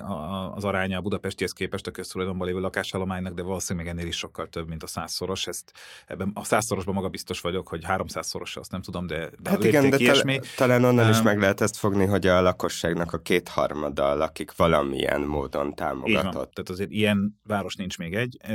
Jó ezt célként meg, megcélozni, de érdemes azt gondolom, hogy a magántőkét használni. A másik pedig most Szlovákiában, Lengyelországban látszik az a modell, ahol viszont a, ahol viszont a megfizethető lakásépítés formáit, ahol, ahol alacsony keresetű emberek lakás igényeit lehet kiszolgálni, akár szolgálati lakásokat kínálni ápolóknak, egészségügyi dolgozóknak, tanároknak, rendőröknek, buszvezetőknek, amik ugye azok a fajta hiány szakmák, ahol a legnehezebb a mai budapesti lakásárak és a budapesti megélhetési költségek mellett ezekben az állásokban hosszú távon megtartani az itt dolgozókat, mert nagyon sokszor lehet, hogy Budapest vonzó, de mégiscsak egy, egy, egy más állásban, vagy, egy, vagy akár ugyanebben az állásban, de egy sokkal olcsóbb lakás kínálatot biztosító vidéki városban inkább meg tudja találni valaki a számítását ezekben a, ezekben a szakmákban. Tehát itt szerintem a városnak az, hogy meg tudja tartani a munkaerőt ezekben a kulcs, ezeken a kulcs közszolgáltatásokban, a szolgálati lakásprogram az egy fontos dolog tudna lenni. Itt, amit én látok mintákat Közép-Kelet-Európában, hasonló politikai, társadalmi hátterű, tehát nem Bécs, hanem inkább Pozsony, Varsó, városokban, ahol szintén nincsen nagy köztulajdonú lakásállomány, nagyobb, mint nálunk, mert nem privatizáltak minden, de, de az a fajta fejlesztő erő nincs meg, mint Bécsben, az az, hogy olyan típusú szabályozási környezetet tudnak teremteni, ahol a magántőkének az ebből eredő bevételkiesése, hogy olcsóbban adja a lakást, mondjuk Pozsonyban most egy olyan szabályt látok kialakulni ezeknél a lakásoknál, hogy a, hogy a bérlő jövedelmének egy harmadánál nem kerülhet többe a, a lakásbérlet, vagy ha többen, több kereső van a családban, akkor a közös jövedelmük egy harmadánál nem kerülhet többe, e, és ezt garantálni kell 20-30 éven keresztül. Tehát az ebből eredő bevételkiesésnek, illetve az abból eredő kockázatnak, hogy a, laká, a lakó vagy a bérlő kijelölésében a közféra szerepet vállal, tehát abban, hogy ki jogosult először akár oda, vagy milyen elvek, milyen szempontok mentén jogosult valaki ezeket a támogatott bérlakásokat megkapni, ebben a közféra szerepet vállal. Tehát az ebből eredő bevételkiesések és kockázatokért cserébe olyan hitelkonstrukciókat és olyan szabályozási környezetet tudnak kapni fejlesztők, amiknek két lába van, ami nagyon fontos. Az egyik az, hogy a, a, a pénzpiacok felé különböző olyan garanciális elemeket építenek be, ami szintén részben a futamidő sokkal hosszabb, amiből a fejlesztők megtérülését biztos, a fejlesztőknek a saját megtérülésüket biztosítani kell részben, vagy konkrét garanciával és kezességgel, vagy egyéb, egyéb egyel könnyebb, de mégiscsak pénzpiaci eszközökkel a város mögé áll ezeknek, illetve másodrészt vállal egyfajta szabályozási garanciát, tehát hogyha az egész kérdéskör szabályozásában a későbbi városvezetések, állami szereplők érdemi változást tesznek, akkor az ebből eredő kárigényekért felelősséget vállal. Mert nagyon sokszor azért nem mernek ilyen lakásfejlesztésekbe fogni fejlesztők, mert olyan hosszú távú megtérülés van, ami még akár bele is férne nekik, de a szabályozási környezet kiszámíthatatlansága miatt egyszerűen nem, inkább az a fajta fejlesztési modell érvényesül, hogy építsük meg, adjuk el gyorsan, profitot realizáljuk, és menjünk tovább a következőre, mert, mert ott nem lehet beragadni valami problémás dologba. Tehát szerintem a mai magyar eh, realitásban ezek a fajta modellek inkább átvehetők. Persze Bécs is nagyon sok ilyet csinál, tehát Bécsben sem csak, messze nem csak közt eh, épít, épülnek lakások, hanem nagyon sok olyan magánfejlesztés van, ahol most ezeken a szövetkezeti, inkább középosztálybeli lakhatási problémákat és szuburbanizációt megfékező modelleken kívül ott is működnek olyan fajta hozzáférhető, megfizethető lakásépítési programok, ahol nem a közféra beruházó, hanem magán ingatlan fejlesztő van, de, de különböző szabályozási eszközökkel biztosítják azt, hogy az a lakás tényleg megfizethető bérlakásként a piacon legyen hosszú évtizedekig. De, de mondom, ez nem csak Bécsi, hanem, hanem szlovák, lengyel, cseh környezetben is találunk erre példákat. Ennek ma semmilyen lecsapódása nincs Budapesten, semmilyen hasonló modell sem ismerek én, amiben, amiben ez látszana. Szerintem pont arra lennének jók ezek a rozsdavezetek, hogy ilyen modellekkel nagyon jól lehetne kísérletezni, és, de akár meglévő fővárosi telkeken is lehetne akár ilyenekkel kísérletezni. Szerintem nem az a két véglet van, ami, ami ma a lakáspolitikai, városfejlesztési beszéd témáknak a két végletén van, az egyik az az, hogy óhajtjuk, hogy legyen, legyünk Bécs, és legyen köz, köztulajdonban lévő új óriási lakásállomány, de ennek, a, ennek ha van is finanszírozása, az valamelyik másik közszolgáltatás rovására fog menni nagyon könnyedén, de ma, ma nyilván nem is látszik finanszírozása ennek. Eh, a másik véglet pedig az, hogy hát a meglévő lakásállományból próbálunk kihozni valamit, hogy ezek a lakásügynökségi modellek, amik szerintem jó cél érdekében próbálják valahogy ezt a mai helyzetet hekkelni, és és létrehozni azt, hogy legalább a városi önkormányzatok, kerületek, főváros, vidéki városok legyenek tudatosabbak abban, hogy a saját lakásállományukat kezelik, hogy lépjenek be egyfajta közvetítőként a, a, a, a megfizethető lakást nem találó bérlők és a, és a lakásukat sokszor inkább üresen tartogató, mert az egésszel foglalkozni nem akaró bérbeadók lakástulajdonosok közé, próbálják meg valahogy a piacot ilyen módon, be, ilyen ügynöki szerepben, hogyha úgy tetszik, szabályozni ennek egyszerűen van egy növekedési korlátja, amivel nem azt mondom, hogy ne csináljuk ezt, csak azt, hogy ez önmagában nem lesz valószínűleg elég. Tehát én ezért gondolom azt, hogy kéne a közféra és a magánszféra együttműködésének a modelljeit Budapesten is kitalálnunk, van erre rengeteg jó példa, és ez megint visszautal oda, hogy ugye valahol Budapest abban a csapdában vergődik mindig, hogy vagy a közférában várjuk, hogy legyen megoldás, aztán még készülnek is jó tervek, de aztán nincs pénz, nincs akarat, jön egy új miniszter, egy új városháza, egy új akárki, el, elkezdődik az egész előről, és aztán nem történik semmi, ez azért egy tipikus minta, vagy megjön a nagy magántőke, és akkor lefekszünk, odaadjuk, leterítjük a piros szőnyeget, és azt mondjuk, hogy csinálja, amit kedve van, és semmilyen városfejlesztési, várospolitikai, vagy akár szociális szempontot nem érvényesítünk. Ennek a kettő között szerintem van egy középút, amit meg kéne találni. Egyébként a, visszatérve konkrétan a, a rákos rendező esetére, szóval azt, azt félbe, vagy nyitva azt a kérdést, hogy miért pont a rákos rendező, és értem, és most rengeteg cikkben és beszélgetésben is felmerült, hogy milyen adottságai vannak a rákos rendezőnek, de azért ez nekem, nekem meglehetősen furcsa, és arra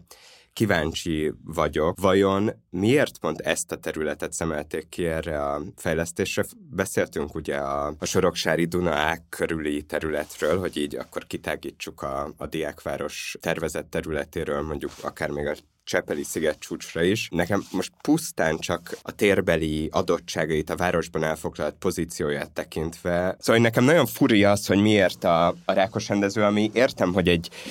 az egyik, vagy a nem tudom, a nagy aranytartaléknak egy kiemelt része, de hát azért egy kevés, a városnak egy kevésbé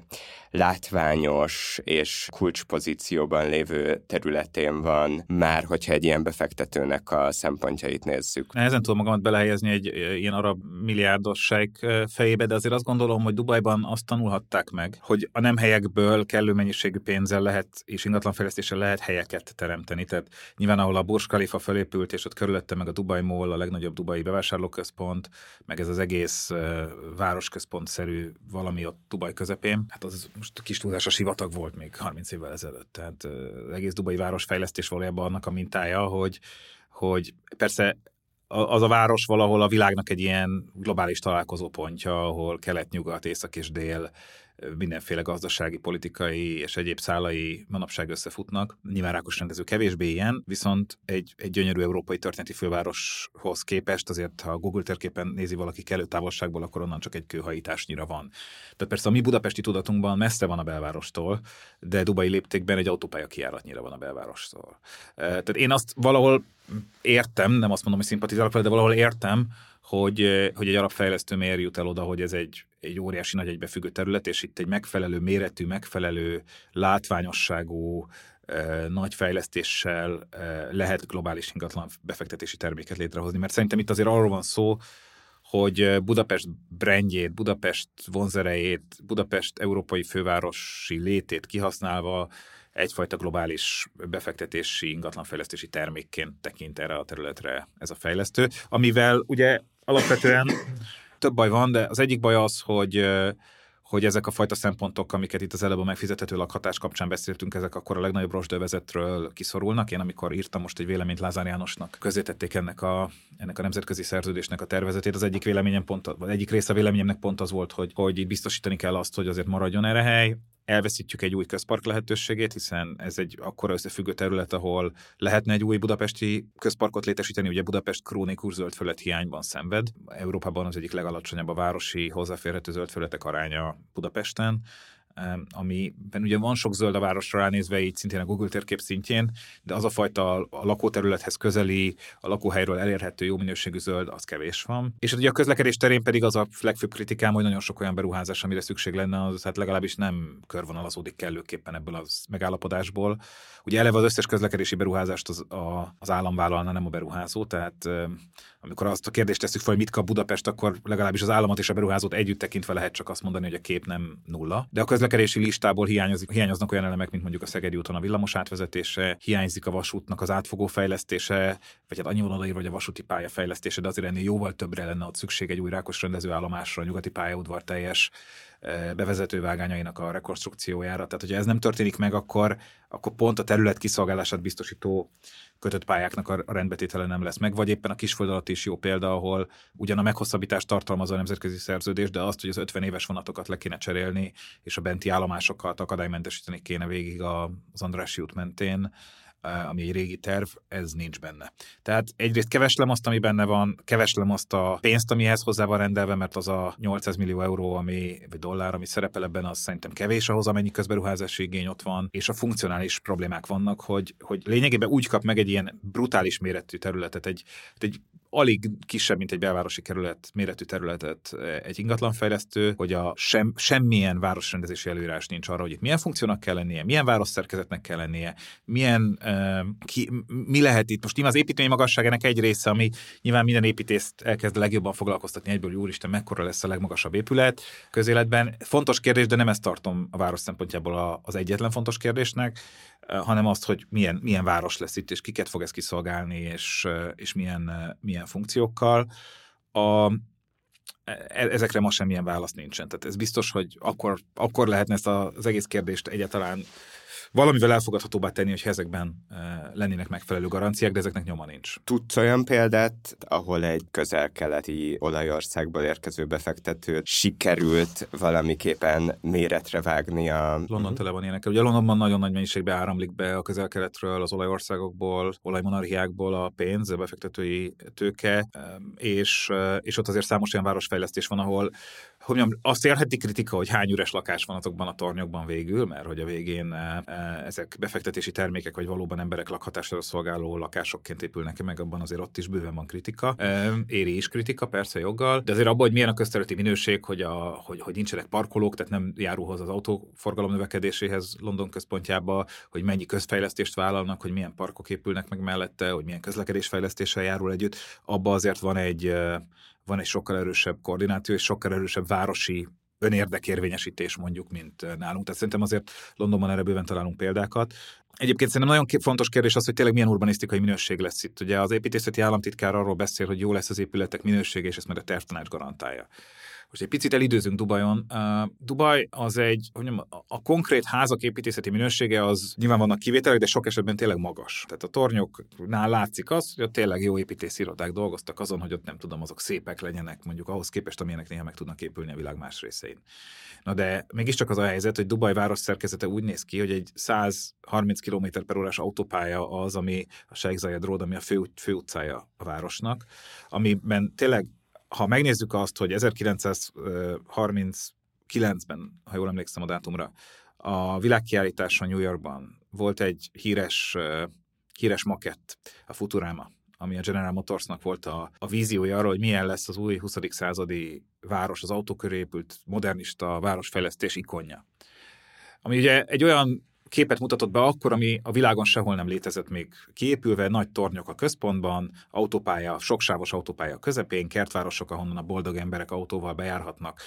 majd a városközpontba dolgozni a toronyházakba, és egy akkoriban még teljesen másképp működő Amerikában is kétfajta individualisztikus trendre próbált ez akkor rásimulni, és, és nem, az autót nem egyfajta termékként árulta a General Motors, hanem egy új életmódként az egyik, ugye a nem kell együtt utaznod többé más emberekkel, hanem ülhetsz a saját autódba, a másik pedig a, nem kell más emberekkel osztozkodnod a társasházban, hanem lakhatsz a saját családi házadba.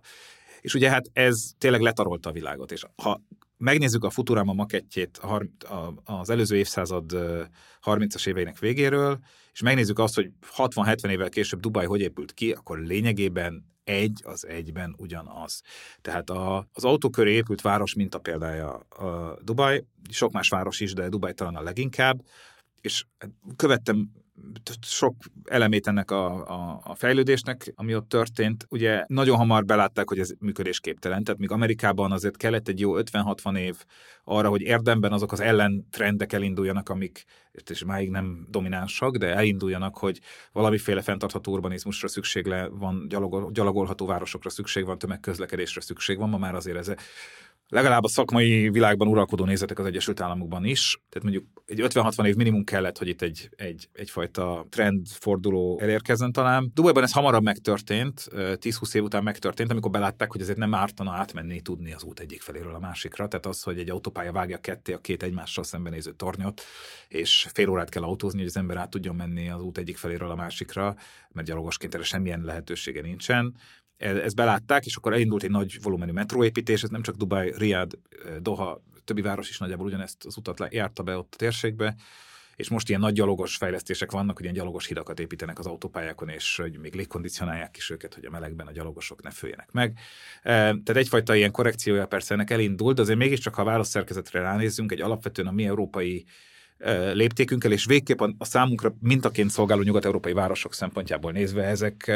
ezek rémálomszerű városfejlesztési minták. Tehát itt azért, amikor dubai befektető érkezik, nagyon fontos kérdés azt föltenni, hogy itt milyen urbanisztikai színvonalról beszélünk. És ebben mondjuk Lázár Jánosnak az a sajtótájékoztatója elég ijesztő volt, hiszen az az utalása, hogyha jól emlékszem, 30 ezer parkolóhelyet ígért, mint egyfajta pozitív fejlődési irányt itt ennek a városrésznek. Ugye mivel ez nem egy P plusz parkoló, ez azt jelenti, hogy 30 ezerrel legalább több autó lesz a városban. Úgyhogy erre nagyon oda kell majd figyelni, és nagyon ajánlom mindenkinek, aki budapesti városfejlesztéssel foglalkozik, hogy nézze meg azt, hogy ezek a nagy bécsi, most visszakanyarodok Bécshez egy pillanatra, nagy bécsi új városnegyedek, amik szerintem mintaként szolgálhatnának arra, hogy hogy kéne fejleszteni a rákos rendezőt, hogyan épülnek. Most egy, a legnagyobb városrendezési projektjük jelenleg egy szintén ugyanilyen rákos rendezőnek a bécsi verziója, Nordwest Bahnhofnak hívják, annak a beépítése. Amit a város tervez, a város menedzsel, magáningatlan fejlesztők, közberuházásként épülő lakások, szövetkezeti lakások, minden lesz ott. De az alaptervezés irányelve az, hogy a parkolóhelyek vannak ugyan, de minimálisra vett számban, azért, hogy, hogy ne az legyen, hogy mindenkinek a, a különböző igényeinek a kockázatát, tehát hogy, hogy mondjam, azt a tartalékot, hogy egy házban lehet, hogy több parkoló kell, vagy kevesebb, azt házanként kell számolni. Ezért olyan teremgarázs rendszerek jönnek létre, amik számos házon keresztül a teljes városrészt együtt kiszolgálják. Ez ugye nem tűnik egy nagy dolognak, de Budapesten ez lényegében nincs. Azért nincs, mert a teljes finanszírozási modellben az ingatlanfejlesztők úgy gondolkodnak, hogy mivel nem bérlakásokat építenek, hanem rögtön túl akarnak adni, hogyha a garázs az egy ilyen osztatlan közös tulajdon, akkor az eladhatatlaná teszi később a házat, nem fog teljesülni a parkolási előírás az otéknak az egy darab házra vonatkoztatva, ha csak egy nagy garázs szolgálja ki. Tehát azért építjük túl magunkat parkolóból nagyon sokszor, mert például ezeket a modelleket nem tudjuk alkalmazni. Ezek a garázsok csak oldalról a főutak felől érhetők el, és alapvetően az a városfejlesztési koncepció ezeknek az új bécsi városnegyedeknek, hogy a nagy beépítési zónák kellős közepén óriási szabad szabad, ilyen Freiraumok, nagy szabad terek, nagy zöld területek, parkok jönnek létre, aminek a nagyon világos várostervezési logikája az, ezt egy Bécsi előadáson nagyon plastikusan meg is fogalmazták, hogy akkor lehet megakadályozni az agglomerációba kitköltözést és a szuburbanizációt, ha a szülő tudhatja azt, hogy egyrészt van akkor a lakás ezekben a fejlesztési területeken, ahol egy több gyerekes család tud lakni, másrésztről tudhatja azt a szülő, hogy ha kinéz a konyhaablakból és a gyerek lent játszik, akkor ott nem fog elütni egy autó. Kialakulnak olyan jó minőségű zöld közterületek, amik a kert iránti igényt ki tudják szolgálni. Mert nagyon sokszor a zöld iránti, kert iránti igény is hozzájárul a, az agglomerációba költözéshez, ami persze tudjuk jól, hogy aztán a végén sokszor lekövezett, leaszfaltozott parkolóhely alakított kiskertekben jelenik meg, vagy nem, nem is igazán kihasználtként, de nyilván van ennek egy fontos tudati szerepe. Bécsben már most is vannak ilyen példák, és az összes új városrészt nagyon-nagyon alaposan így gondolják végig, és minden fejlesztő egy olyan tömböt kaphat meg, vagy olyan tömb együttest, ahol már eleve egy ilyenfajta városszövetbe illeszkedik. Azt nem gondolnám, hogy ezt a fajta fejlesztési logikát Dubajból uh, hirtelen meg fogjuk kapni. Tehát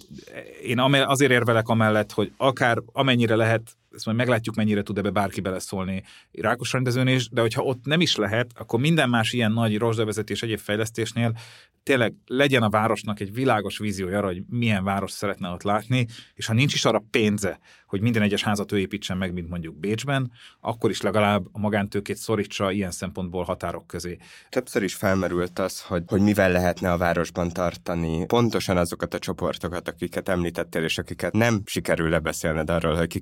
kiköltözzenek az agglomerációba. Nekem nagyon erős kétségeim vannak azzal kapcsolatban, hogy az, hogy mi folyamatosan ismételgetjük ezeket a fogalmakat, kompakt városról beszélünk, és 15 perces rá, város 15 perces városra, és ráolvassuk a magyar társadalomra azt éppen lakást vagy otthont teremtő rétegeire azt, hogy hogyan is kellene élniük, de hogy például pont egyébként a rákos rendező vel kapcsolatban a főváros által publikált ellentervet nézve jutott az eszembe, hogy, hogy én azért nagyon erősen kétségbe vonom azt, hogy függetlenül attól, hogy mekkora nyilván szükséges és fantasztikus zöld felületek épülnek, ezek a 6-7-8 szintes tömbházak, ezek bent tartanák a városban azokat, akik egyébként egy csomó történelmi okokból és magyar településfejlődési sajátosságból azt gondolják, hogy az előrelépést az jelenti az életükben a a privát szféra fogalmukat az elégíti ki, hogyha egy, egy saját családi házban laknak, és, és én most nagyon erőteljesen azt látom, hogy hát nagyon-nagyon nehéz és kitartó munka kell ahhoz, hogy, hogy ezeket az életmód ideálokat ebben... átalakítsuk.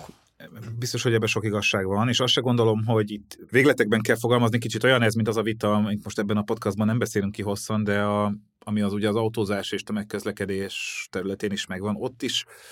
hogy nem arról van szó, hogy mindenkit meg kéne, vagy meg lehetne arról győzni, hogy ne autózzon, de ugye viszonylag kis százalékokat, ha már el lehet attól téríteni, hogy autóba üljenek, jó kínálattal, jó, jó, jól megszervezett közösségi közlekedéssel, az már nagyon sokat tud enyhíteni a dugókon, környezetszennyezésen és egyebeken. De most egy kicsit itt is ez a helyzet, hogy ha csak lefékezni le lehet azt a fajta szuburbanizációs sokkot, amit a város évről évre kap, az már nagyon sokat számít. És valójában egyébként néhány tízezer lakás is csak lefékezni képes, mert a, ahogy mondtam, ugye 200 ezer fölötti agglomerációs lakosságszemnövekedést jósol a KSH 2040-ig, és eddig a jóslatai bejöttek az elmúlt évtizedben. E, ilyen, nagyjából ilyen növekedési trendek voltak ezzel összemérhetők. Tehát azt gondolom, hogy nem azt kell kitűzni célként, hogy akkor mostantól senki nem akar kertvárosba menni, már csak azért se lehet ilyet kitűzni, mert nyilván a létrejött ingatlan állomány piacon van, és kínálatként megjelenik, de legalább a növekedésének az elkerülését jó lenne. Egyébként, ami nekem ad abban bizodalmat, hogy ebben azért egyel optimistában lássam, mint most te, az egy generációs változás. Persze nincs ebben reprezentatív mintám, de azért, azért sokakat látok a saját korosztályomból és fiatalabbak között, akik azért, hogy mondjam, azt a fajta, tehát eleve szerintem igaz az, igaz az, az egyre fiatalabb korosztályokra, ennek az okait most nem elemezném itt, mert, mert ilyen konyhapszichologizálás lenne, de de az biztos, hogy az időhöz való viszony alakul át, és az a fajta idő, amit feleslegesen kell dugóban eltölteni, ami a kertvárosi létből egyszerűen adódik, hogy a szolgáltatásokhoz, a különböző eh, kikapcsolódáshoz, sporthoz való hozzáférés nehezebb az alacsony laksűrűség miatt, az ebből eredő kényelmetlenség és idővesztességet másképp éli meg a mai ma, ma felnövő, vagy ma családot alapító generáció, mint az egy-kettővel előtte lévő, akik egyébként lehet, hogy egy lakótelepi világból egyfajta ilyen szabadságszimbólumként érték meg a kertvárosba költözést, vagy, vagy egy, egy, egy másfajta városfejlődési környezetben lépték ezt meg. Tehát azt gondolom, hogy az, hogy egy, egy, egy, egy, egy város mit tud kínálni ennek a, az értéke, az nő, és ehhez hozzájárul az is, hogy Budapesten ez a fajta kínálat azért alapvetően drámai mértékben javult az elmúlt húsz évben. Tehát az, hogy most nem akarok ilyen gentrifikáció istenítő szólamokba átmenni, de azért, ha megnézzük, hogy hogy alakultak át Budapest belső kerületei, milyen kínálatbővülésen ment át, akár Új Buda, akár Józsefváros, akár, akár a belváros, akár a víziváros, hogy csak néhány példát említsek, akkor az, hogy a budapesti belső kerületekből, vagy, vagy, vagy belső városrészekből mindenképp menekülni kelljen, ez ma már egy ellenkező trendként is megjelenik, hogy ezek inkább kívánt városkörnyékekként jelennek meg. Hogy tényleg azt érezem, hogy lehet, hogy nem lesz saját kertem, viszont olyan mennyiségű lehetőség van tőlem gyalogtávra, vagy legalábbis egy villamos megállónyi, vagy egy biciklizésnyi távolságra, ami bőven kárpótol ezért. És szerintem ennek az értéke az újabb és újabb generációk szemében feljövőben van. Tehát én ezért gondolom azt, hogy a kompaktváros vagy hát valahol 15 perces városnak, ami valójában ezt próbálja leírni egy szóval, amit most itt valahogy próbáltam összefoglalni. Ennek van jövője. Én szerintem Budapesten, amivel inkább többet kellene foglalkoznunk. Lehet Ezt akartam oda... mondani, hogy és egyébként Budapestben szerintem nagyon érdekes, és keveset beszélünk erről, hogy a város fejlődése miatt, nem Budapest, bármennyit is beszéljünk arról, hogy ugye erről a nagyon mesterkélt Budapest vidék ellentétről, vagy konstru- nagyrészt konstruált ellentétről, Budapest szerkezete az mint egy leképezi az ország szerkezetét abban az, az értelemben, hogy van egy nagyon sűrű, nagyon urbánus városias mag, ami sok szempontból a szolgáltatások elérhetősége szempontjából gazdaságilag dominál, és ehhez képest van, ahol egyébként a budapesti lakosság többsége is él, egy külső vezet, ami hát azért meglehetősen magára hagyott Igen. Ö, hosszú évtizedek óta. Nem, tehát ezt akarom mondani, hogy szerintem a, ami még a Budapest várospolitika szempontjából egy vakfolt, az az, hogy ezt a 15 perces város logikát, azt oda megpróbáljuk kiterjeszteni. Tehát én sokkal inkább azt látom, hogy a budapesti belső kerületekben nagyon jó, hogy vannak arra programok, hogy a közterületek élhetőbbek legyenek, akár az ötödik kerület, akár a nyolcadik kerület, akár a hatodik kerület az elmúlt években sokat tett ezért, hogy átalakuljon az, hogy hogy férünk hozzá ezekhez a szolgáltatásokhoz, milyen színvonalú közterületek vannak, mennyire vonzó a belvárosi élet. De valójában ennek a munkának egy jelentős részét a külsőbb városrészekben. Ugye annak azért két ága van, van ez a családi házas Budapest, majdnem minden külső kerületünkben, és van a lakótelepi Budapest. E, ezek, ezekben is ez megjelenjen, e, és ezek az alapszolgáltatások minél szélesebb körbe gyalogtávon, vagy legalább tényleg ezen a bekerékpározható távon belül e, hozzáférhetőek legyenek. A külső városrészekben ebben sokkal nagyobb hiányok vannak. Vannak jobb és rosszabb városrészek ilyen téren, tehát van, ahol azért ilyen-olyan történeti adottságok miatt ez kialakult, mondjuk Csepelen inkább kialakult, mint, mint Pestimrén mondjuk, vagy, vagy, vagy, vagy Rákos Csabán, de, de azért ezen a téren bőven lenne mit meg lehetne tenni. Szerintem ezek az agglomerációs települések és budapesti külső kerületi központok nagyon rászorulnának egy ilyen típusú fejlesztésre. Nyilván több ága van. Van az, hogy eleve a kötött pályákat és környezetüket rendbe kell tenni, magukat az állomásokat és a környéküket rendbe kell tenni, a környező közterületeket úgy kell átalakítani, hogy azok, azok egyfajta ilyen központosodás segítsenek, és utána ez már nyilván inkább kerületi lépték innentől. Azt, hogy ott ezek a szolgáltatások vendéglátó, sport, egyéb kínálatok, közszolgáltatási funkciók megjelenjenek, ezt pedig aztán, ezt pedig aztán elő kell segíteni. De bármelyik nagy nyugat-európai város regionális közlekedés szervezőjével beszél az ember, azt mondják, hogy ha ha tudja, hogy a, azokat az alapvető ügyeit, amire el kéne menni máshol, beszaladni a patikába, leadni, fölvenni a postát, meg nem tudom, ezeket el lehet intézni az állomáson, az egy olyan plusz vonzerőt jelent a közösségi közlekedésnek, amit általában a pusztán közlekedés mérnöki logika figyelmen kívül hagy. És szerintem eb, ugye ma Magyarországon még a nagypályaudvaraink se töltik be ezt a szerepet, ahol a legegyszerűbb és alapvetőbb lenne ez a nyugati vagy a keleti, de szerintem erőt kell abba beletenni, hogy a nagy met- külvárosi metrócsomópontok, hévállomások, vasútállomások is egyfajta ilyen városközpontosodáson átmenjenek, és ez a végén a közlekedési rendszerünk fenntarthatóságához is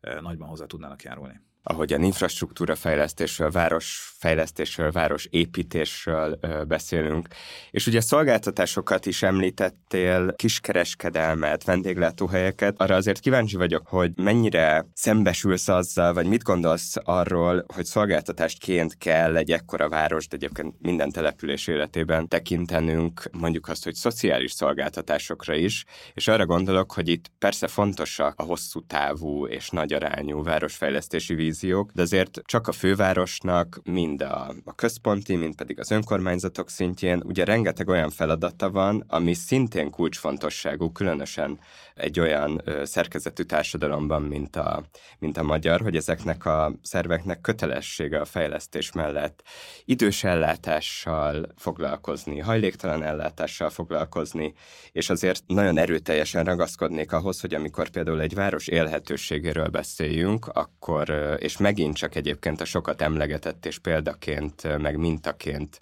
magunk elé citált, nyug- csak nyugat-európai városokról beszélünk, a háttérben kevésbé látható módon, de ott van ezeknek a társadalom önvédelmét biztosító szociális rendszereknek a kérdése. Arra vagyok kíváncsi, hogy, eb- hogy erről mit gondolsz, hogy milyen szerepét látod ebben egy, egy városvezetésnek,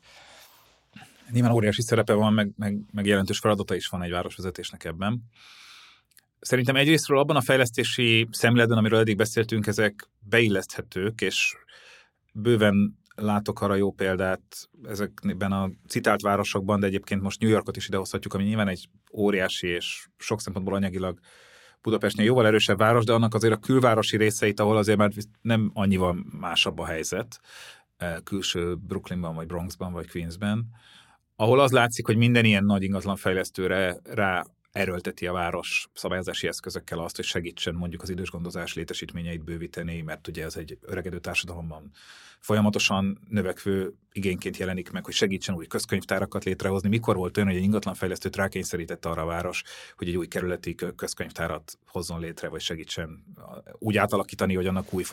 a mai igények szerinti terei létrejöjjenek, ahova be lehet menni úgy dolgozni egy picit, vagy kutatni valamit, vagy csak elolvasni valamit, hogy nem kell fizetni a kávéért feltétlenül. És nyilvánvalóan az a fajta megfizethető lakhatással, szolgálti lakásokkal kapcsolatos gondolat, amit elmondtam, az szerintem a hajléktalansággal nagyon szorosan összefügg, hiszen a hajléktalanság kapcsán azért a legfontosabb az lenne, amellett, hogy nyilván a hajléktalan ellátás terén is van teendő, hogy, hogy megpróbáljuk megakadályozni azt, hogy emberek hajléktalaná váljanak, és, és olyan fajta lakhatáspolitika legyen egy városban, ami, ami mondjuk egy ilyen vagy olyan egészségügyi, családi, bármilyen okból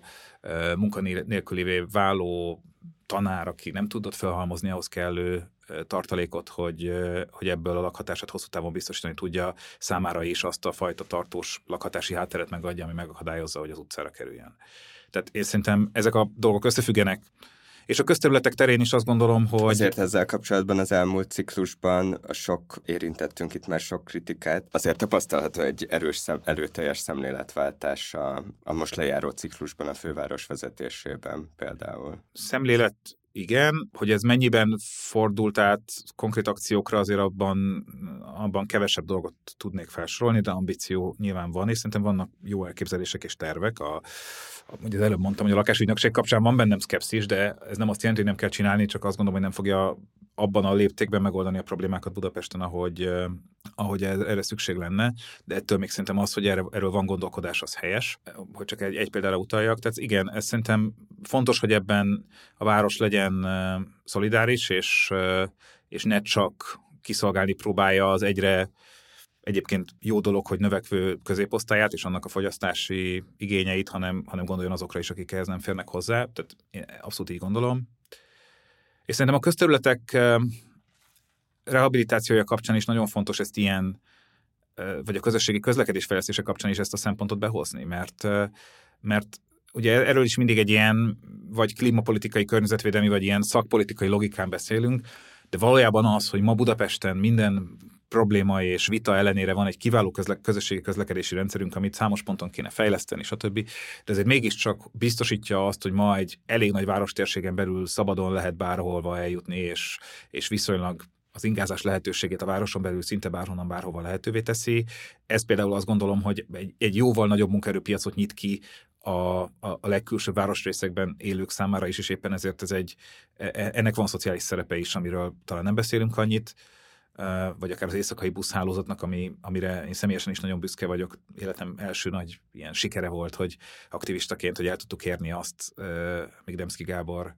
nem is utolsó, utolsó előtti ciklusában, hogy fogadja el azt a civil javaslatot, hogy legyen egy minden városrészt elérő éjszakai buszjár. Elnézést. Minden városrészt elérő éjszakai buszhálózat, ez ugye gyakran a bulizók hazajutása szempontjából jelenik meg, mint probléma, de valójában, ha megnézzük, hogy milyen éjszakai gazdasága van a városnak, hogy mennyien vannak, akik, akiknek egy pékségbe, egy kórházba, egy legkülönbözőbb munkahelyre reggel hatra vagy akár négyre be kell menni dolgozni, akkor valójában egy abszurd dolog az, hogy Budapest számos város részében semmilyen közösségi közlekedés éjszaka nem volt, uh, mielőtt ezt, a, ezt az intézkedést megtettük, és szerintem ebben még van hova fejlődni. Vagy a közterületek kapcsán az, hogy legyenek olyan minőségi közterületek, ahol le lehet ülni úgy egy fél órára egy napsütéses délelőttön, hogy ott nincsen feltétlenül az a kényszer, hogy mindenképpen rendelnem kell egy eh, teljes kávét, ez fontos, és szerintem itt egyszerre igaz az, hogy azért legyenek olyan helyek, ahol megadnak jó teljes kávét a, a közterületeken, tehát nyilván nem szabad ennek egy, egy, egy ilyen eh,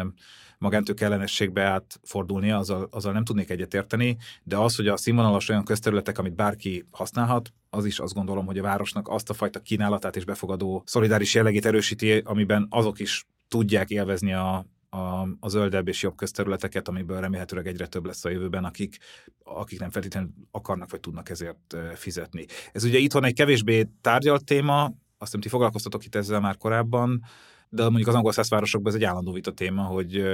hogy, hogy sokszor csak úgy van ülőhely, mondjuk új ülőhely mondjuk a közterületeken, hogy ez kizárólag egy valamiféle kávézó vagy egyéb létesítmény üzemelteti. Tehát szerintem fontos az, hogy Budapesten ezekben legyen egy jó egyensúly, és, és, és a város új szolgáltatásai legyenek mindenkinek hozzáférhetők. Én ezt, ezt gondolom erről. Beszélgetéseinkben kevésszer merül fel vagy érvényesül. Mondjuk az a történelmi perspektíva, amiből azért jól látszik, hogy végső soron minden város sikeressége, vagy legalábbis azoknak a városoknak a sikeressége, amit mi modellért értékűnek tartunk, akkor tud kibontakozni, vagy akkor tud megvalósulni, hogyha egy város az azzal is törődik, hogy ugye a Magyarországon nagyon rossz mutatókkal rendelkező társadalmi mobilitást azt, azt elő tudja segíteni, és, és aktívan, úristen, de rossz ez a kifejezés, facilitálni tudja. De erre nincs alkalmasabb hely, mint Budapest egyébként ebben az országban. De közben azt is értem, hogy a, sokan nyilatkoztál ezzel a vidékváros ellentéttel kapcsolatban. Én azért azt is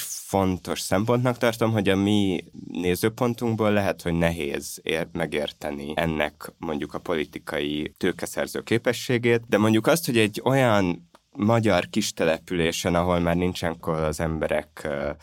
magukra hagyva, magányosan, szolgáltatások, ingerek, közösségi programok és lehetőségek nélkül élnek. Akár közeli munkahelyek. Onnan nézve, hát nagyon is hatásos lehet azt mondani, hogy Budapest elszívja a vidéktől a,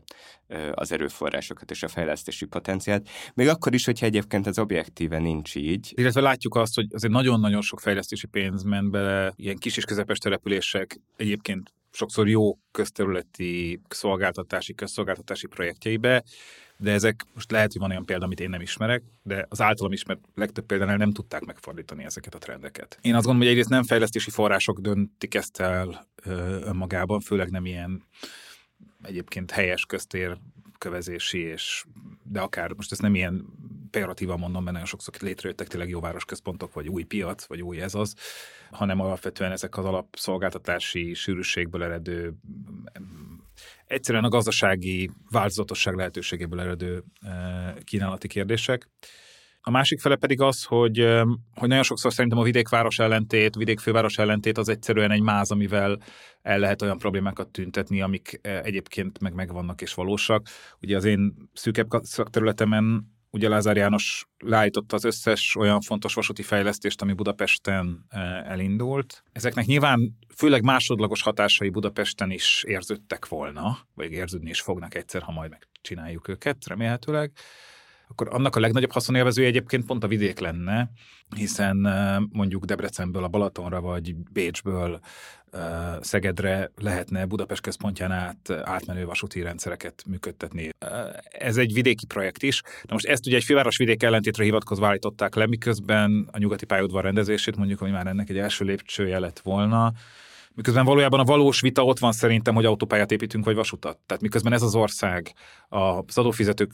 magyar központi költségvetési forrásaiból utolérte Ausztriát a kétszer kétsávos gyorsforgalmi utak hossza terén, addig a vasútfejlesztésben az olló csak nyílik, és egyre jobban lemaradunk. És most ennek nyilván közlekedés, meg klímapolitikai, meg ezer okkal lenne, hogy miért kéne inkább vasutat fejleszteni, de nyilván ez egy olyan fajta vita, ahol a vita mindkét felén a kormányzat áll, és akkor a közlekedés politikáról van vita, míg ha ezt egy vidék főváros ellentétbe ágyazzuk be, és azt azt mondják, hogy ez amiatt van leállítva, akkor nyilván lehet, hogy ez, ez, e, ez van olyan szavazói kör, akinek jobban fogyasztható. Tehát én ezért tartom nagyon károsnak, és, sok szempontból nagyon valótlannak ezt a vidék-főváros ellentét képzést, mert, mert a legtöbb ilyen vita az nem a vidék és a főváros között van valójában, hanem, hanem mondjuk itt jelen esetben a közútfejlesztés és a vasútfejlesztés között húzódik sokkal inkább szerintem a verseny és a feszültség a forrásokhoz való hozzáférésért. A, az viszont egy valós kérdés, és szerintem ez, ez tényleg igényel még sok-sok kibeszélést, hogy, hogy és ugye az egész lakhatási diskurzusban is szerintem ez, ez mindig egy, egy olyan kérdés, amit úgy szeretünk a vitákban, hát hogy mondjam, vagy, vagy sokszor kimarad a vitákból, hogy valójában, ha Budapest épít 30-50 ezer, akármennyi ezer új lakást, akkor nyilván segít olyan emberek tömegének találni jó minőségű lakhatást, akik, akik ma nem férnek hozzá, segít valamelyes megfékezni a szuburbanizációt, ha ennek van valamiféle szociális aspektusa, az, az, az még külön segít abban, hogy olyan társadalmi csoportok is hozzáfér, hozzájussanak lakáshoz, akiknek ma ez nem, vagy csak sokkal drágában megy. Nyilván lesznek olyanok, akik, akik eh, meglévő városnegyedekből költöznek át, és akkor ott is valamiféle rehabilitációnak az elindítására ez alkalmat adhat. Ez mindig igaz, jobb esetben, ha jól csináljuk, igaz. De hogy ez ténylegesen nem generál ele rögtön még ugyanennyi keresletet újra. E, és nem, nem az történik el, hogy a kínálat növekedése egyből magával húzza a kereslet növekedését is. E, e, ebben azért bennem is van szkepszis, és valójában ez viszont tényleg kinyit egy vidékfőváros fejlesztéspolitikai, ha nem is vitát, de legalábbis azt a kérdést, hogy, hogy Budapest növekedése meddig eh, hasznos és célja az országnak. Szerintem épp azért, mert egy ilyen nagyváros lehetőségeket teremt, gazdasági erőt teremt, olyan kapcsolódásokat hoz létre, amiket egyszerűen a méretéből fakadóan tud csak létrehozni, és amilyen irányba a 21. század gazdasága globálisan tart, szerintem Magyarországnak elemi érdeke, hogy minél több olyan ember legyen, aki ahhoz a kapcsolati hálóhoz, ahhoz az oktatási rendszerhez, felsőoktatási kínálathoz, közeghez hozzáférjen, amit egy ilyen nagyváros kínálni tud. Ennek, ennek van gazdaságfejlesztési GDP hatása is. Tehát, hogy önmagában az, hogy Budapest ilyen szempontból nő, és, és egy urbanizációs trend folytatódik, az szerintem abban, hogy a 21. századi gazdasági környezet, világgazdasági környezetben Magyarország sikeresebben álljon helyt, az jó, de mondjuk úgy, hogy ez a vita, ez nincs, ezt nem hagytuk mögöttünk, ez le sincs folytatva, erről nem beszélünk, miközben kéne. Tehát én, én egyértelműen annak pártján vagyok, hogy szerintem kell Budapesten fejleszteni, bővíteni, és ez az országnak is hasznára válik nemzetgazdasági szinten de igazából ez, ez, egy, ez egy búvópatak ma, és nagyon sokszor amiatt akadnak el ilyen ügyek, mert az ezzel ellentétes álláspont is ismert, és most sok szempontból domináns, amelyik azt mondja, hogy minden fejlesztés csak még inkább vízfejűvé teszi az országot. Lázár János azt gondolom, hogy például ezt gondolja. És akkor utolsó kérdésken még akartam kérdezni, ugye most lejáróban van egy olyan ciklus, ahol ellenzéki polgármesterek hát lehetőséget kaptak arra, hogy településeket vezessenek, ez így van Budapesten is. Tulajdonképpen egy politikai konszenzussá érett, hogy a kormányzati elvonások miatt nagyon szűkösek a, az anyagi lehetőségei ezeknek, a, ezeknek az önkormányzatoknak, és ez így van a fővárosban is. Semmire nincs pénz, és ezért nincsen mozgástér arra, hogy valami fajta ellenprojektet valós alternatívát építsenek ezek a városok a kormányzati politikával szemben. És ehhez kapcsolódik a kérdésem, hogy te többször említetted azt már, de talán nem fejtetted ki, hogy szerinted ezt a narratívát azért hát legalábbis árnyalni lehetne, azaz, hogy akár csak maradjunk akkor most már Budapestnél, lehetnének-e agilisebbek az önkormányzatok, kerületi önkormányzatok és a főváros abban, hogy mozgásteret teremtsen magának ahhoz, hogy egy aktívabb várospolitikát folytathasson? Szerintem itt három dologról érdemes beszélni. Egy, kerületek. Ha Budapestről beszélünk most csak. Tehát a budapesti kerületek esetében ugyan voltak kormányzati elvonások, ugye a gépjárműadót ö, érintően leginkább, de a budapesti kerületek azért minden általam ismert mérőszám alapján jobb állapotban vannak gazdaságilag és anyagi szempontból ezzel együtt is, mint 2019-ben voltak. És az, arról ezt jól le lehet mérni, hogy most már nagy fővárosi közútfejlesztéseket, vagy közútfelújításokat, inkább így mondanám, vagy közterületi projekteket is sorban vállalnak át a kerületek a fővárostól. Ami egyébként abszurd valahol az eltorzulását mutatja a működésnek, hogy egy Szilágyi Erzsébet fasort a második kerület, vagy egy ülői, egy ülői út felújítását a kerület átvállalja a fővárostól. Tehát a, a, És ez miért van így egyébként? Az? Hát ugye alapvetően ugyanazon az iparüzési adón osztozkodnak, ez egy sokszor beállított százalékos részarány, hogy mennyiben részesülnek ebből, és én azt gondolom, most lehet, hogy ezt a podcastot meghallgatva nem, nem fogom elnyerni az összes kerületi vezető támogatását ezzel az, ez az állításomhoz, de, de azt gondolom, hogy egy védhető állításom az, hogy ez a felosztási arány, amit sokszor módosítottak, mert ugye a feladatok állandóan változtak a különböző állami feladat átvételek, meg kerületfőváros feladat átvariálások miatt, ez ma azért a kerületeknek sokkal kedvezőbb, mint a fővárosnak, és emiatt van az, hogy bármilyen helyzet van, akkor ha kerületek akarnak valamit, akkor simán átvállalják a főváros feladatát és megoldják, és, és akár nagy útfelújításokat vagy nagy beruházásokat is elvégeznek a, a főváros helyett. Most legutóbb végül nem szavazták meg, és ezt kritizáltam is, de hát az, hogy Baranyi Krisztina a 9. kerületben végzi a hármas metró állomás felszíni rendezésének a teljes menedzsmentjét, és azt, hogy mi az Ecseri úti metrónál milyen park meg köztér legyen. Aztán végül leszavazták a ellenzéki képviselők, meg ott összevesztek egymással, most ez egy alkérdés, de az, hogy eleve e, ez egy alapvetés ma már, ez azt mutatja, hogy valójában a kerületek a fővárosnál sokkal erősebb anyagi pozícióban vannak, hogy egyetlen ezek fölmerülnek. Ez mondjuk nagyon másképp volt tíz évvel ezelőtt. Ami a fővárost illeti, ott valóban jelentős kormányzati eh, elvonások voltak a szolidaritási adó révén, ezt nem lehet kétségbe vonni, e, ez az állítás igaz. Ugyanakkor két dolog is igaz. Az egyik az, hogy a főváros vezetése ezt egy folyamatos ilyen hivatkozásként használja arra, hogy bármi is valaki számon mer kérni abból, hogy miért nem történik, vagy miért nem halad, akkor hát az emiatt van. Azért ehhez képest nagyobb az anyagi mozgásteres, mint amennyit sokszor megtesznek. Hogy egy egész konkrét példát elmondjam, Benne volt a főpolgármester programjában, nagyon régóta hallunk róla, hogy például a Bajcsi Zsilinszki úti villamost azt meg kéne építeni. Most ennek a tervezése el sem kezdődött. A tervek tenderét se írták ki, hogy ez elkezdődjön, de még sok ilyen példát tudok mondani. A annyi pénz ennek a városnak biztos, hogy van, és a BKK egyéves büdzséjének 0,1%-áról beszélünk, hogy, hogy terveket tudjon csinálni. Tehát szerintem az, hogy nem nagy építkezéseket egyedül nem tud a főváros finanszírozni, az, azt inkább magyarázzák ezek a forráselvonások, de az, hogy tervei se legyenek, hogy víziója se legyen, hogy ezekben az ügyekben nem kész terveket mutat be, hanem, hanem ilyen ötletszerű Facebook posztokig jutnak el a dolgok sokszor, de aztán azon túl nem, az szerintem, azt szerintem joggal kritizálható, és ha valaki kinyitja a főváros 2024. évi költségvetését, akkor a főváros saját dokumentumaiban fog megtalálni, nem is annyira mélyen, hanem az első 20 oldalon, egy olyan eh, ábrát, ami azt mutatja, hogy a főváros reál pozíciója hogyan alakult az elmúlt 15 évben, és abból az látszik, hogy Tarlós István első ciklusában, amikor én is a BKK-t vezettem, a reál pozíciója nem volt jobb a fővárosnak, mint ma. Tehát valójában ezek az elvonások azt jelentik, hogy az elmúlt 10 év gazdasági növekedésének, ami Budapesten elég jelentős volt, az iparüzési adó többletét vonja el a kormány, és valójában a tíz évvel ezelőtti reálpozícióhoz tér vissza a főváros azáltal, hogy az azóta történt gazdasági növekedésnek az iparüzési adó növelő hatását nem tudja realizálni. Én szerintem ez, ez nyilván nem jó Budapestnek, és ez baj, tehát ez tény, én abszolút nem értek egyet ezzel a mértékű elvonással. De az, hogy mindent erre fogjunk utána, az szerintem azért, azért szintén nem állja meg a helyét. A, és, a, és, és, és ehhez egyébként még hozzá, vagy e, ezzel a tematikával függ össze az is, hogy az Európai Uniós forrásokhoz Magyarország elkezd hozzáférni, akkor azért jelentős források fognak jutni Budapestre is,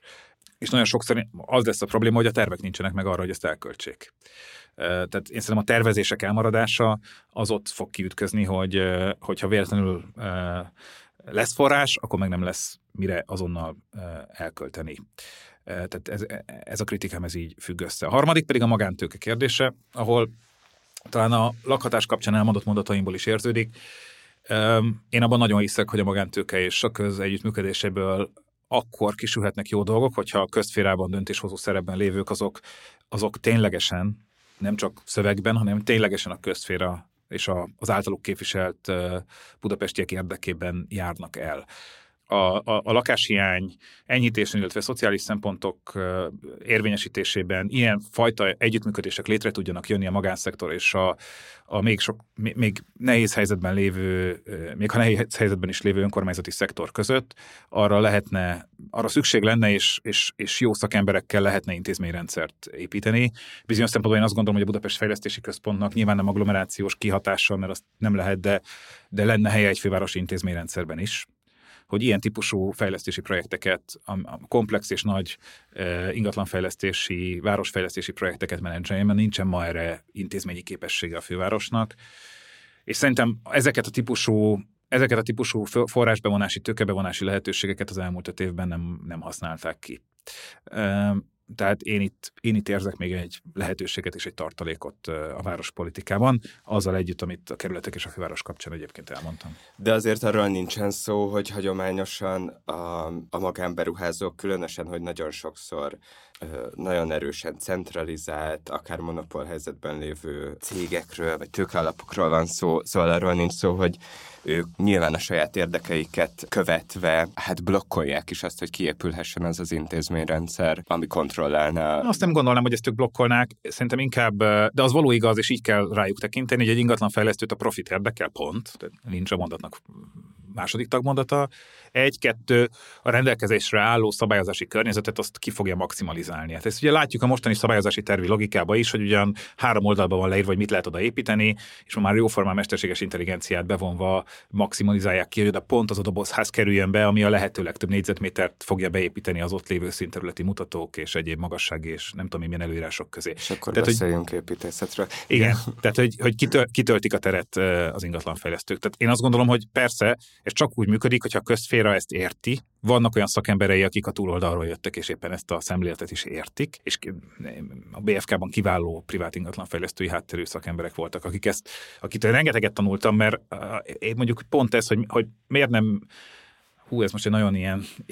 ilyen, ilyen szubjektív dolog lesz, de hogy miért nem szebbek ezek a, ezek a lakópark és egyéb házak, amik létrejönnek Budapesten, pontosan elmondták, hogy miért nem. Mert hogy itt és itt és itt és itt az előírások egyszerűen profit érdekből abba terelik a fejlesztőket, hogy ezt ne tegyék meg, vagy ne legyen elhúzva a terasz, mert akkor vesztenek színterületet, meg a párkány magasság máshol lesz, és akkor ezért nincsenek rendes méretű teraszok, meg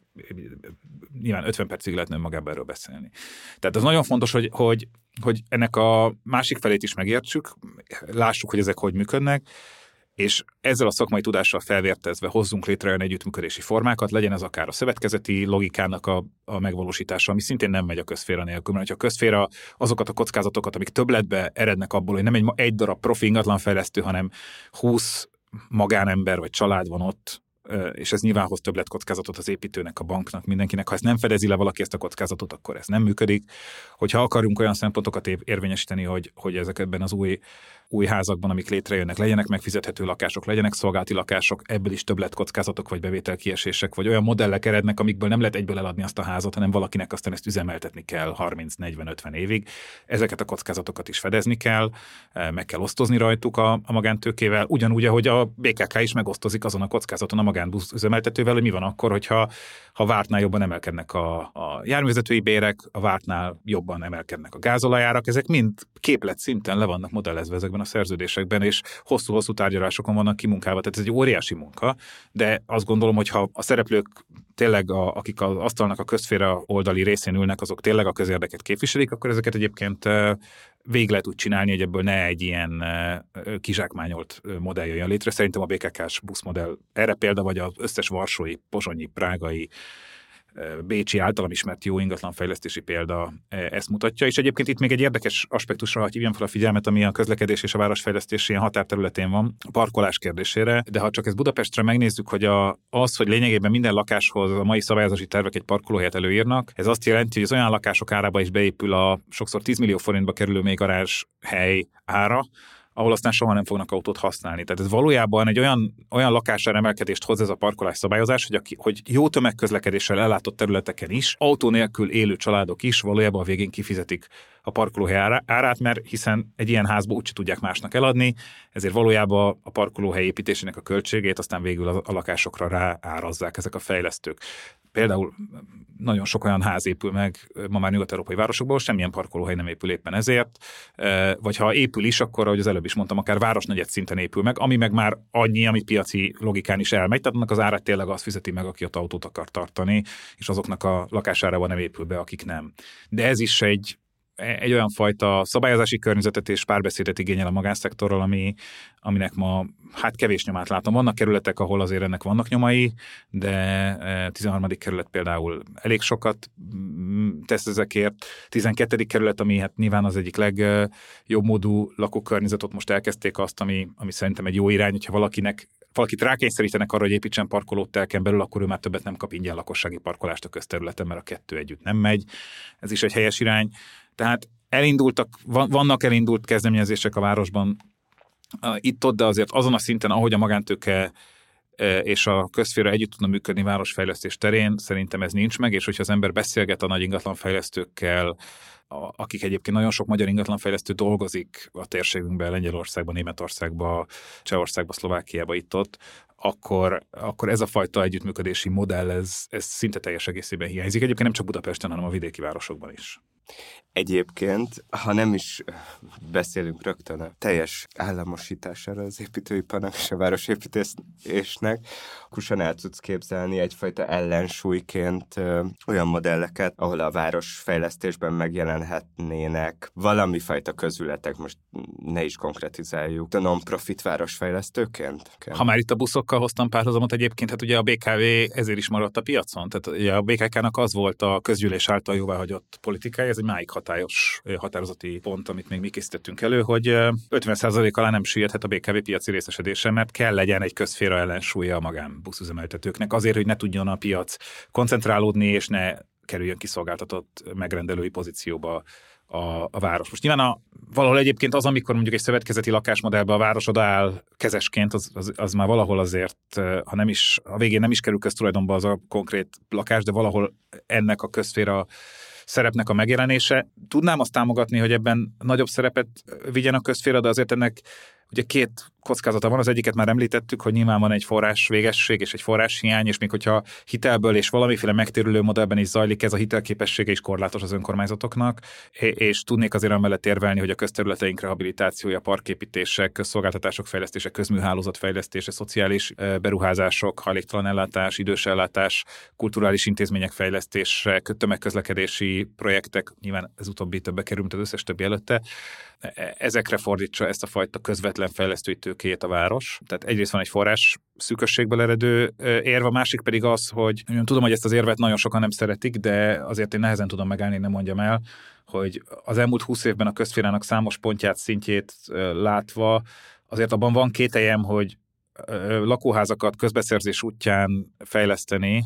és állami vagy önkormányzati megrendelésre menedzselni, hogy ez a végén jobb eredményt hoz mint hogyha ha ez valamiféle közös